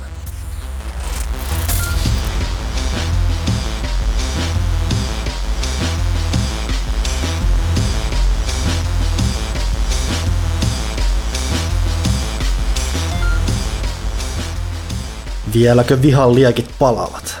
Se selviää Pelaajakästin toisessa osiossa. Mutta sitä ennen. Johanna. Pimpeli pom seuraa kaupallisia tiedotteita. Nimittäin ystävämme Elisan verkkokauppa eli elisa piste fi tiedottaa jälleen. Nyt kun hykkeilyt on hykkeilty, on aika kaivaa esiin kesän hittituote kaikille kotibilettähdille. Tämäkin tuote osaa kolme asiaa. Ensimmäinen niistä on jumalaton mökä. Toinen niistä on musiikin tahtiin toimiva diskovalo. Kolmas on, mikä tärkeintä, langaton karaoke-mikrofoni. Puhe on siis J B L:n Partyboxista ja nyt on mitä oivallisin hetki ostaa sellainen ennen kuin ne taas loppuvat. J B L Partybox on the go voi olla sinun nyt alkaen seitsemän pilkku neljäkymmentäkuusi euron kuukausihintaan kolmekymmentäkuusi erässä maksettuna tai kaksisataakuusikymmentäyhdeksän euron kertamaksulla. Jos tanssi alkaa vipattaa, ostoksille voi suunnata osoitteeseen elisa piste fi. Sitten mulla on loppuun vielä kysymys. Panu, no? Janne, mikä on teidän kotikaraoke-bravuuri? Mä en siis todellakaan laula enää julkisesti, mutta suihkussa kun laulan, niin laulan Avril Lavignen parhaita hittejä noin kaksikymmentä vuoden takaa. Mitähän siellä on? Leijonakuningas on se joku, tää, mä en sano se joku Elton Johnin biisi, mutta kaikki on, tai monet niistä on Elton Johnin biisi, onko se joku, joku Do You Feel the Love Tonight tai jotain? Can You Feel the Love Tonight? Can You Feel the Love Tonight, siinä on hyvä meininki. Mm. En ole tosin, kuten nimen unohtamisesta näkyy, niin en ole vähän aikaa laulunut. Mites Pyykkönen? Var, varmaan kaikki, mikä oli tota, niissä ensimmäisissä hyvissä SingStar-levyissä. SingStar oli kyllä kova. Mutta, pimpedipom, kaupalliset tiedotteet päättyvät. Mä olen vain kevyen vaaleanpunainen. Että tämä meni paremmin kuin ekalla puoliskolla. Öö, Villen työt. Joo, haluan tosiaan muistuttaa siitä, että tilatkaa Pelaajaa, pelaaja piste fi kautta tilaa, ostakaa paitoja, pelaaja piste fi kautta paitakauppa. Ja sitten haluan taas kiitellä Pelaajan tukijoita, eli sydän ystäviemme Mikael Kotkas, Tapani Pasto, Emma Kerilahti, Joni Kärkkäinen ja Joona Kauppi. Kiitos teille. Jos haluat tälle listalle, niin bit piste l y kautta pelaajakästä. Siinä oli varmaan kaikki virallinen. Nyt kysytään pelaajalta. Kysäistään. Mistä me lähdetään? Öö, mulla on Facebookki tässä auki, joten lähdetään sieltä. Samu Suonpää. Terve kästiläiset. Onko teillä tietoa, pystyykö uuden sukupolven konsolit joskus hyödyntämään kahdeksan K-tekniikkaa? Uuden television hankinta on lähiaikoina ajankohtainen ja H D M I kaksi piste yksi on selvä valinta, mutta mietin, että pitääkö myös pikselit ottaa huomioon. Kyllähän sitä joskus naurettiin, että ne myös sitä on hehkuttanut, että kahdeksan K-valmius on, että toki saa nähdä, että miten paljon iloa siitä sitten joskus niin irti saadaan. Kyllä se siinä, siinä paketissa lukee kahdeksan K, mutta veikkaan, että se on vielä monen vuoden päässä, että sitä ruvetaan oikeasti näkemään peleissä mitenkään natiivisti. Et ehkä ei ole vielä, vielä sen aika. Ja mitkä on sitten, että usein pitää sitten alkaa just miettimään kanssa, että no niin, mit, mitäs, mitä, mitä me karsitaan, että me voidaan tukea tätä vai miten niin päättää. Ja se neljä K-aikastandardi nyt vielä jonkun aikaa. Joo. Sitten Facebookista Tommi Niskanen. Oletteko pelanneet Men of Valorin läpi? En ole koskaan. En. Öö, en varmaan. Ei tule ainakaan minkäänlaista muistikuvaa päähän, että olisin niin tehnyt. Oliko tämä nyt tällaisen strategia-eisräiskintäpeli? Öö, joo, semmoinen sota. Mulla on hyvin äärimmäinen semmoinen so, so, sotavisio päässä. No, tämä on se Vietnamin, Vietnamin sotapeli, joo. Tämä oli niitä on mikä useita mun mielestä. Mutta se on sarja, jota en ole itse asiassa pelannut varmaan juurikaan yhtään niin kuin pelejä, ne ei ole vaan, ne ei vaan niin kuin napan. Olisiko joskus pelannut sitä Vietnamia, en muista. Maailmassa liikaa räiskitty. Se on vähän se, että myös taas huvittaa, että on Call of Duty ja on Men of Valoria, niin kyllä on. Kaikki parhaat nimet on viety. Mm-hmm. Joo, ei sano mitään. Sakari kapteeni Suolisolmu. Johanna puhui jossain aiemmassa kästissä Jeff Vandermeerin Eteläraja-trilogiasta. Itse tämän kahlasin nyt läpi ja olipas erikoinen, voisi vähintään sanoa. Ovatko muut kästiläiset tuttuja teoksen kanssa? En täkkiseltä sano mitään. Kyllä on tullut luettu. Tämä on siis uh, Annihilation. Se Aa, aivan totta, siis joo. Kyllä. Leffan näin ja sitten mä luin juonitiivistelmät niistä kirjoista. Hyvä. Eli teoriassa on luettu. Käytännössä. Perusidea on selvä. Mulla on vielä kolmonen lukematta siitä. Mä en vaan sano aikaiseksi. Mä tykkään siitä ideasta, että ne kirjat on kaikki vähän erilaisia. Mm. Se on ihan siistiä, kun ne on kuitenkin niin kuin tosi eri lajityyppiä. Mm. Mm. Mutta tota, joo, en ole vaan ehtinyt, jaksanut yömässä. Mutta suosittelen siitä huolimatta. Älkää antako mun keskittymiskyvyttömyyden vaikuttaa teidän mielipiteisiin. Sitten Instagram. Pelaajan puolelle ei ollut mitään, mutta Pelaajakäst-tilillä on kyllä yksi kysymys. Joonas Nyyssönen. Morjesta Castpoppoa. Tällä kertaa ei kysymystä, vaan kiitos. Menin siis valehtelemaan. Ää, viimeisin teidän bonusjakso sai minut viimein liittymään Pelaajakästin eksklusiiviseen joukkoon. Oli mukava kuunnella Elden Ring-puhetta, koska itsekin aivan pelin höyryissä. Mukavaa kevään jatkoa kaikille. Jee. Yeah. Se on, mm, se on Elden Ring yhdistää. Joo, mm. se on iloinen asia, jos lämpee. Et niin kuin siinäkin mm. kästissä hehkutettiin, niin se on hyvin sosiaalinen kokemus, että sitä ei kannata vaan mm. yksiksään omassa ylhäisyydessään kokea, vaan jakaa sitä maailmalla. Kyllä. Sitten varmaan Discordin puolelle. Kauhean kun tämä menee nopeasti, tämä kysy pelaajalta osio. No. Akkelin kipuraha. Akkelin kipuraha kysyy, tai lähinnä konseptoi, että siirrytte rinnakkaistodellisuuteen, jossa televisio olisi vain uutisia varten, P C-työväline, musiikkia ei olisi, eikä kukaan söisi ulkona. Saisitte valita todellisuudestanne mukaan yhden ravintola- kautta pikaruokaketjun, yhden suoratoistopalvelun, yhden elokuvasarjan, yhden pelistudion, kaikki pelit tarvittavine laitteineen sekä yhden albumin. Mitä nämä olisivat? Mikäli ottaisitte mukaan Spotifyn, Viaplayn tai Game Passin, saisitte mukananne kaiken sen tämänhetkisen sisällön. Mikä se skenaario oli?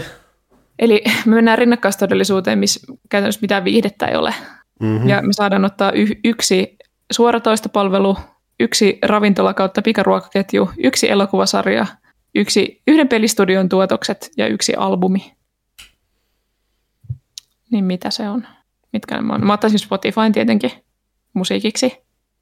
Ja, se on aika selkeä valinta. Siinä on ehkä suhteessa niin eniten sisältöä näistä. Ja sitten se on se mun suoratoistopalvelu.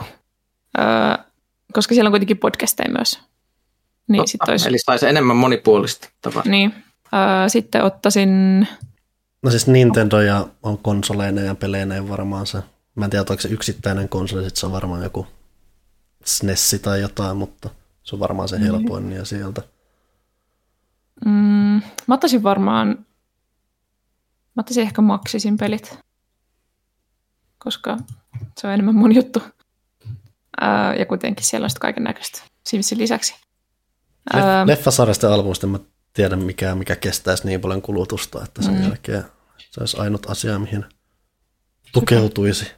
Mä ottaisin varmaan Taru Sormusten herrasta, koska se on kuitenkin semmoinen, että siinä on monta monta tuntia viihdettä ja siihen ei leipäänny ehkä niin nopeasti. Siinä voi melkein miettiä, että mitä jos mä otan ne Marvel-leffat, nyt niitä on helvetistä, mutta sitten mm-hmm. sä, sä haluat tappaa itsesi lopulta, niin se on, tai ehkä se on posia, en tiedä. Mitäs toi ravintolaketju? Se on paha. Mä haluaisin vastaa Hesburger, mutta nyt ei ole poliittisesti korrektia vastaa Hesburger, joten en ota sitä. Mun pakollinen huumorivalintavaihtoehtoina tuli mieleen Rosso. Mm. No niin. No siis fiksuinta olisi ottaa joku semmoinen, mistä saisi paljon kaikkea tyyliä, joku raks. Toisaalta sitten olisi kohta hyvin lihava. Nyt en tiedä. En mä tiedä, käykö mä ra- ravintolaketjuissa niin. Mm. Mä ottaisin ehkä Kung Food Pandan, jos pitää ottaa pikaruokaketju.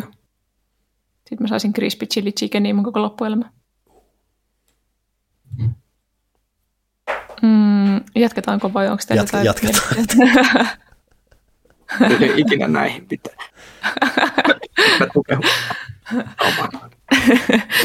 Akkelin Kipura kysyy, että voisiko pelaaja piste fiin tulla arvosteluhakuun mahdollisuus hakea arvostelijan nimellä? Tämä on As... kysymys, mitä me kaikki ollaan kysytty itseltämme joskus. Siis se oli vanhemmassa saitin versiossa, mutta sitten se on jonnekin mm. kadonnut. En, en ole ollut mukana tässä valinnassa. Toivottavasti meidän uudelle saitille tulee sellainen, koska se olisi tosi kätevä ihan niin kuin työn tekemiseenkin. Mm. Sen lisäksi Akkeli kysyy tässä, että pitäisikö seuraavassa Wolfenstein-pelissä liittoutua yhteen kuunatsien kanssa rottleria ja zombivenäläisiä vastaan? Pitäisikö jonkun joskus rikkoa tämä ajaton tabu ja esittää vaihtoehtoinen historia, jossa natsit ovat sankareita? No mä uskon, että yhdessä pelissä olisi mahdollista tappaa sekä natsit että venäläiset. Se on ihan niin. Mm.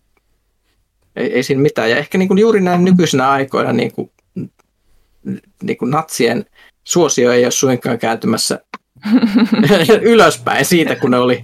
Tai ehkä silloin, jos natsit, niin kun, jos miettii, että natsit oli tuossa kymmenen vuotta sitten, niin ne oli lähes täysin fiktionaalisia hahmoja äh, niin menneisyydestä. Mutta nyt kun on semmoinen, että et niinku menet ruokakauppaan, niin ei tiedä heilaako siellä joku, niin nyt niinku juuri, juuri sen pitää haeta. Siinä on se, että natseissa oli aina se, että se oli niin helppo pahis, koska kaikki lainausmerkissä oli sitä mieltä, että ne oli pahiksia. Ja sen takia niiden kanssa ei kauheasti liittoudutakaan sitten. Niin. Mä mietin tässä just yksi päivä, että mitenköhän tätä maailman konfliktia käsitellään joskus kolmenkymmenen vuoden päästä videopeleissä. Call of Duty kuusikymmentäseitsemän varmaan niin. Tekee sen tosi hyvällä maulla ja fiksusti. Niin. Niillä on paljon sanottavaa asiasta. Just se, että tuleeko joku Modern Warfare Donbass. Ehkä. Ihan se varmasti. Siis sen joku lypsää siitäkin rahat pois. Niin. Mutta se tuntuu niinku ihan sairaalta. Niin. Eh. Anyway. Mm. Sitten täällä oli kahden keskustelun animesta, mikä ei liity mitenkään kysy pelaajalta osioon. Sitten paha Phantom. Hei, sinua on kohdannut ikäkriisi ja sen myötä sinulle on tullut suorastaan maaninen hinkute peli. Budjetissa on kuitenkin vielä fataalisti vajausta ja käännyt hädässäsi kenenpä muun kuin mystisen mestarin A V Yrjänän puoleen. Mestari Yrjänä lupaa kuin lupaakin loput hankkeen rahoituksesta, mutta yhdellä ehdolla. Tarvitset projektiisi mukaan vielä muusikon, käsikirjoittajan ja ääninäyttelijän, ja mestari Yrjänä haluaa jonkun näistä pesteistä. Minkä jopin annat hänelle? Entä ketkä mahtavat täyttää kaksi muuta tointa? Mä oon, mä oon mä... niin sivistymätön mukaan, että mun piti googlettaa kukaan A V Yrjänä. Jeesus Christ, nyt älä kerro tommosia asioita ääneen.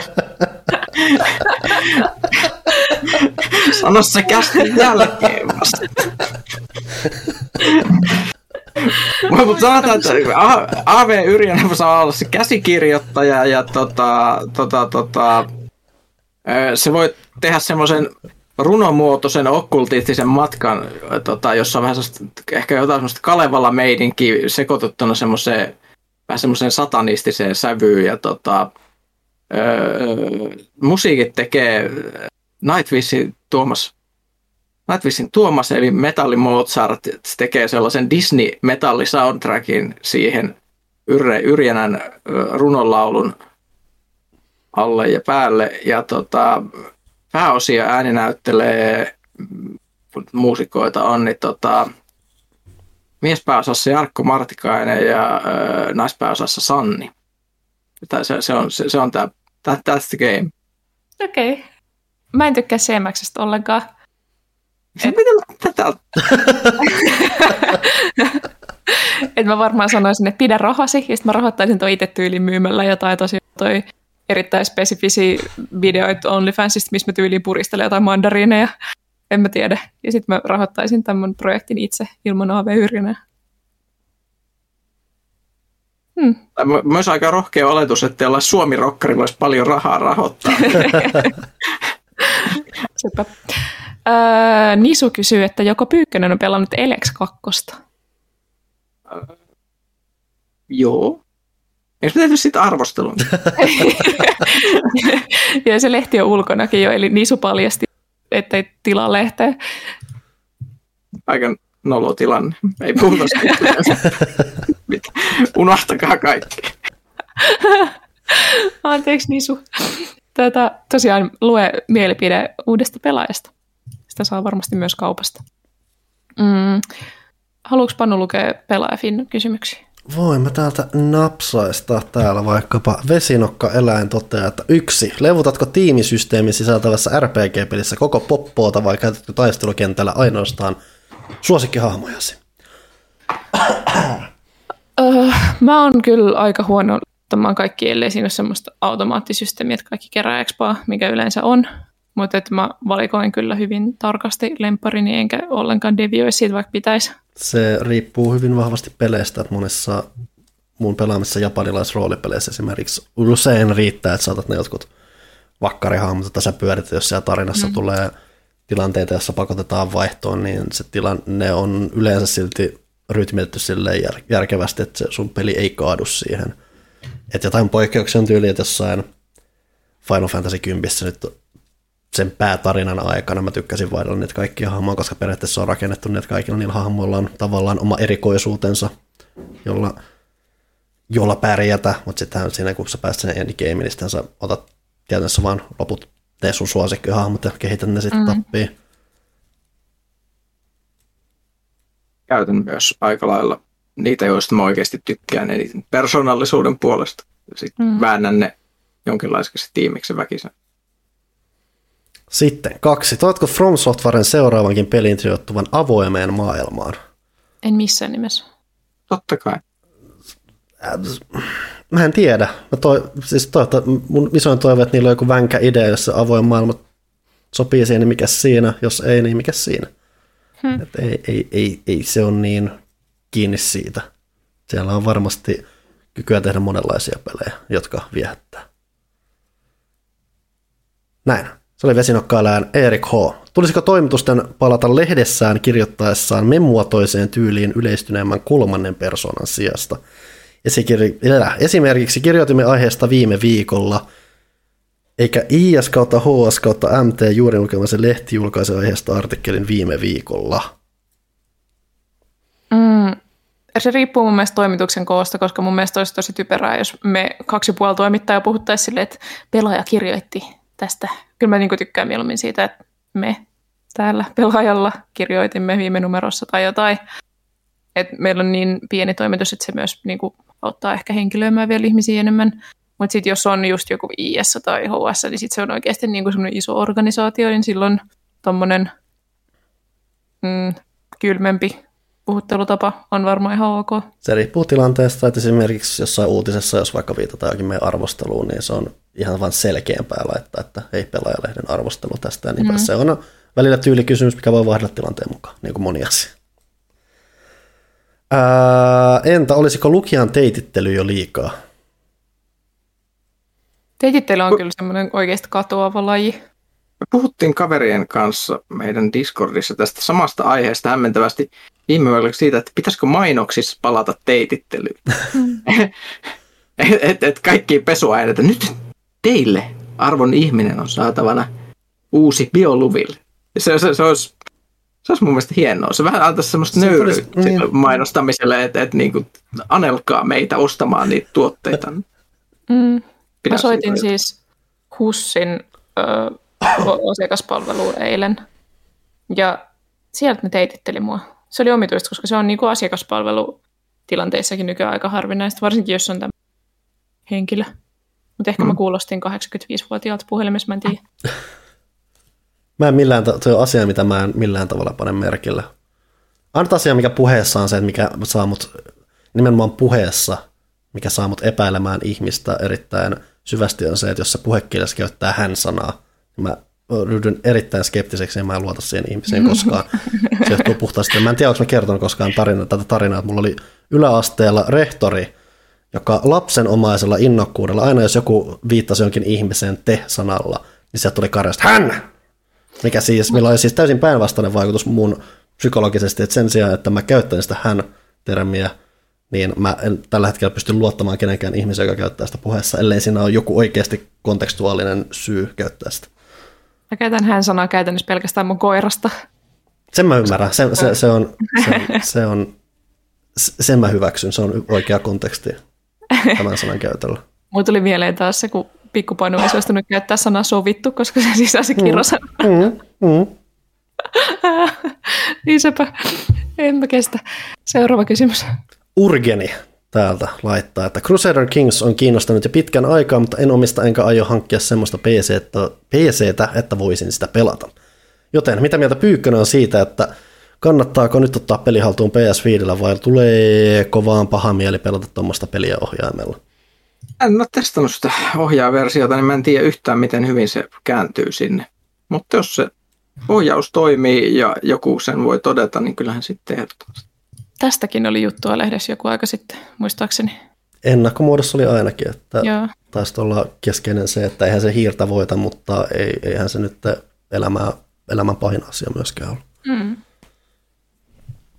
Sitten J. Urski tai Jörski tai J. Örski vai mikä se nyt aina ikinä onkaan. Olisiko mahdollista saada For All Time's Sake -kästiä? Villet, Pyykkönen. Miksi täällä on Villet monikossa? En mä tiedä, ehkä sillä on mennyt Valtteri jotenkin. Anyway, Villet, Pyykkönen, Puhaja, Huttunen ja Yllärinen vieraana Rekunen. Miksei? en mä tiedä, en mä voi luvata varmaan muiden puolesta, mutta ollaan pohdittu tämmöistä vaihtoehtoa. Isoin asia siinä on, että on tosi vaikea puukata esimerkiksi pelkästään Huttusta podcastia. Se saattaa olla neljä viikon prosessi, niin sitten kun pitää puukata nämä kaikki ihmiset samaan aikaan. Ja hirveä homma. Se on kauheata, että ihmisillä on omia juttuja.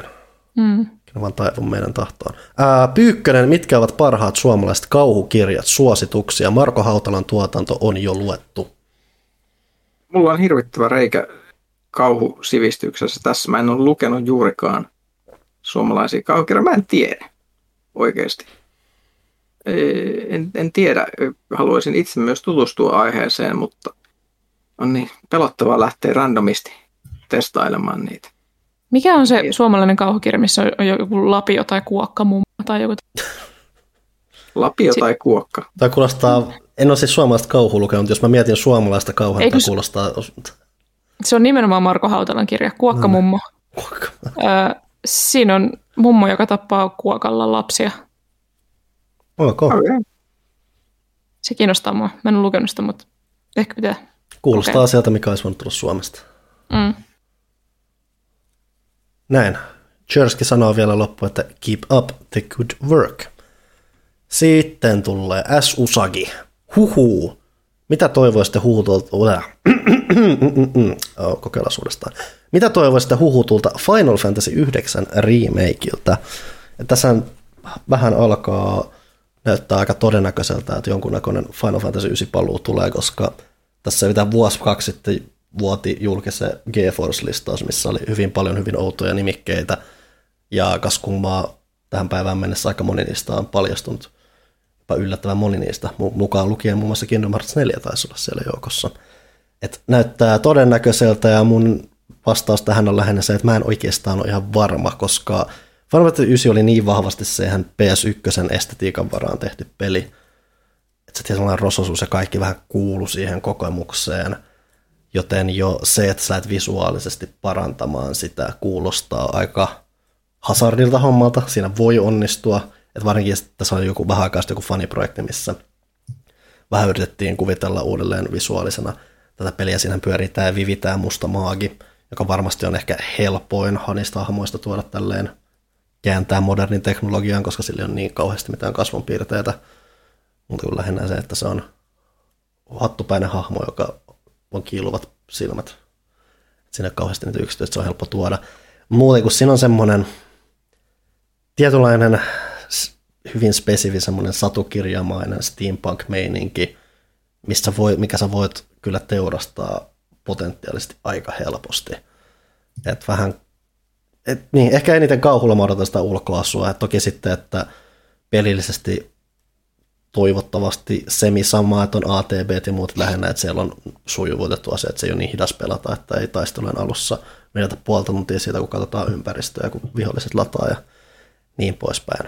Et lähinnä uskollinen, usko, uskollinen. Mä tykkään Final Fantasystä tosi paljon, se ei mun mielestä sinällään kaipaa remakeä. Vaikka teillä ei ole mitään kantaa siellä. Ei mitään mielipidettä. Sitten S-Usaki jatkaa. Onko niin, että huhutusta Blue Boytin tekemästä Bloodborne kaksi ei ole ollut puhetta kästissä? Jos ei, niin olisiko tälleen lähestyminen Bloodbornen jatkoon uhka vai mahdollisuus? Musta tuntuu, että Bloodbornessa on niin paljon kaiken maailman random huhuja, että ihan niihin kaikkea mm. hirveällä voimalla pureutua. Jos mä tosin sanon, että Bloodborne on tulossa joltain muuta kuin From Softwarelta, niin lähtökohtaisesti ei kiinnosta pätkääkään. Oho. Joo, no se vähän silleen, että Blue Point teki kyllä mainion remakein, mutta kun ei se ole vielä näyttöä siitä, että pystyisi tekemään. Niin, se, se remake, minkä nimenomaan teki, niin ne valoi käytännössä ulkoasun uusiksi ja vähän jo animaatioita, mm. mutta se pelihän siellä pohjalla on käytännössä sama kuin mitä Demon's Souls aikoinaan oli. Niin. Että ne ei ole osoittanut suoranaisesti sitä, että ne pystyy tekemään tuommoista peliä. Sepä. Onko Jannella mitään mietteitä? Ei yhtään mitään. Sitten eteenpäin. Mä piti käydä postilaatikolla, sori. Mä luulen, että se oli lapsi, mutta se olikin posti. Kuka tahansa olisi voinut erehtyä. S-Usakin jatkaa vielä, että vielä kirjallisuuskysymyksiä ehkä lähinnä Pyykkösellä. Onko äskettäinen jättipotin joukkorahoituksella kerännyt myös mahdollisesti Elden Ring -julkaisijan kanssa yhteistyössä virittelevä Brandon Sanderson tuttu kirjailijan? On. Varmaan haettiin laajempaa vastausta kuin tämä.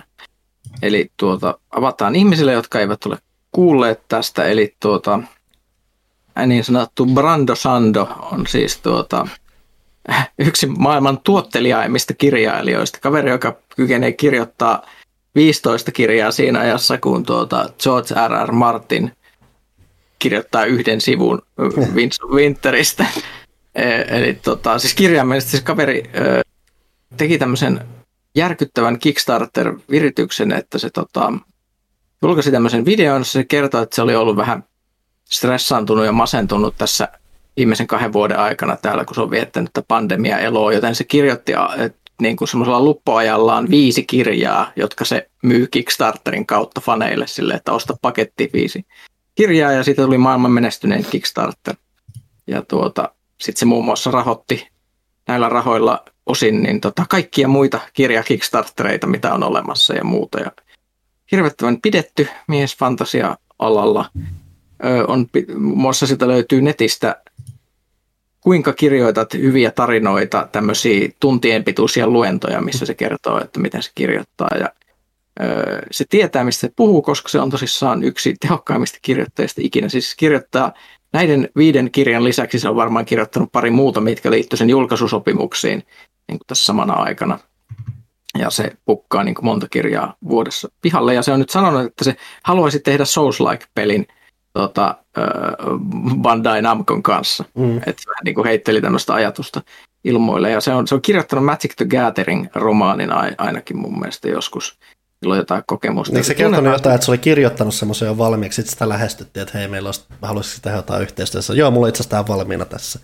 Joo, se halusi, että sillä on valmiina Magic the Gathering -kirja mm. siltä varalta, että joku lähestyisi sitä siitä aiheesta, ja sitten teki tälleen. Mutta tota, se on siis, tunnetaan siitä, että sillä on äärimmäisen yksityiskohtaisesti mietityt magiasysteemit sen kirjoissa, jotka toimii tietyillä säännöillä, joista ei ikinä poiketa, joten se olisi semmoinen kirjailija, joka periaatteessa toimisi hirveän hyvin pelissä, koska mm. se kykenee keksimään semmoisia sääntöjä, joista on helppo tehdä esimerkiksi pelimekani. Ja se on hirveän nörtti myös, että tykkää pelata ja muuta. Niin ihan mielenkiintoinen kaveri kyllä. Olisipä to... myös... mm, sanomaan. No niin, että se, semmoinen varoituksen sana, että se on myös semmoinen, että sitten sanotaan, että se on vähän semmoinen niin kuin fantasiakirjojen McDonald's-tyyppi sille, että se ei ole niin kuin mitään semmoista hirveän deeppia shittiä, mutta niin kuin semmoista tosi luettavaa ja viihdyttävää. No jos tuolla tahdilla sy- syytää kamaa ulos, niin ehkä siinä on jotain pieniä. Kyllä, ja sehän kirjoitti silloin, kun tuota Wheel of Time-sarjan kirjoittaja kuoli, niin se kirjoitti ne loput kirjat mm. loppuun. Se annetaan siitä. Nyt minun lapset voidaan sitä. Nonne. Oispa energiaa, ajanhallintakykyä ja taitoa kirjoittaa edes kaksi kirjaa jossain vuodessa. Tai koskaan yhtäkään kirjaa. Mm, mm. Me ollaan saatu niinku kasaan yhteensä kolme kirjaa kauheana kollektiivisena efforttina. Niin, se on, se on surullista, kun miettii, että Brando Sando olisi kirjoittanut ne kolme kirjaa yhdessä kuukaudessa todennäköisesti. Aivan. S-Ysakilta vielä, että suosituksia kirjallisuudesta tai muusta fiktiosta, josta saisi somana fiiliksen. Tässä tapauksessa viitataan varmaan isosta ässästä päätellen kauhupelisomaan eikä soma, somaan fiilikseen. Mä mietin oikeasti tota, just tota Vandermeerin, tota, varsinkin sitä ensimmäistä siinä trilogiassa, just se Annihilation, koska kuitenkin siinä on tyyppi, joka joutuu paikkaan, mistä ei ole hirveästi mitään käsitystä, kaikki on hirveää, ne on aika yksin, vaikka se on semmoinen niin kuin retkikunta siinä, mutta kaikki, se on aika yksin ja sitten siellä on kaikki tosi outoja mutantteja. Kaikki on omituista, se ei ymmärrä mitään, ja sitten siinä on aika paljon semmoisia sama, samantyyppisiä niin kuin käsityksen ja olemisen isoja kysymyksiä. Ja mun mielestä se on, sitä voisi kokeilla. Älä katso sitä elokuvaa, vaan lue se kirja, koska niillä ei ole hirveästi tekemistä toistensa kanssa. Ää, tota, mä saatan keksiä ihan minimaalisen hetken päästä. Ootas, mitäs niitä oli? Eli somahan on siis... skifi-horroria, mm.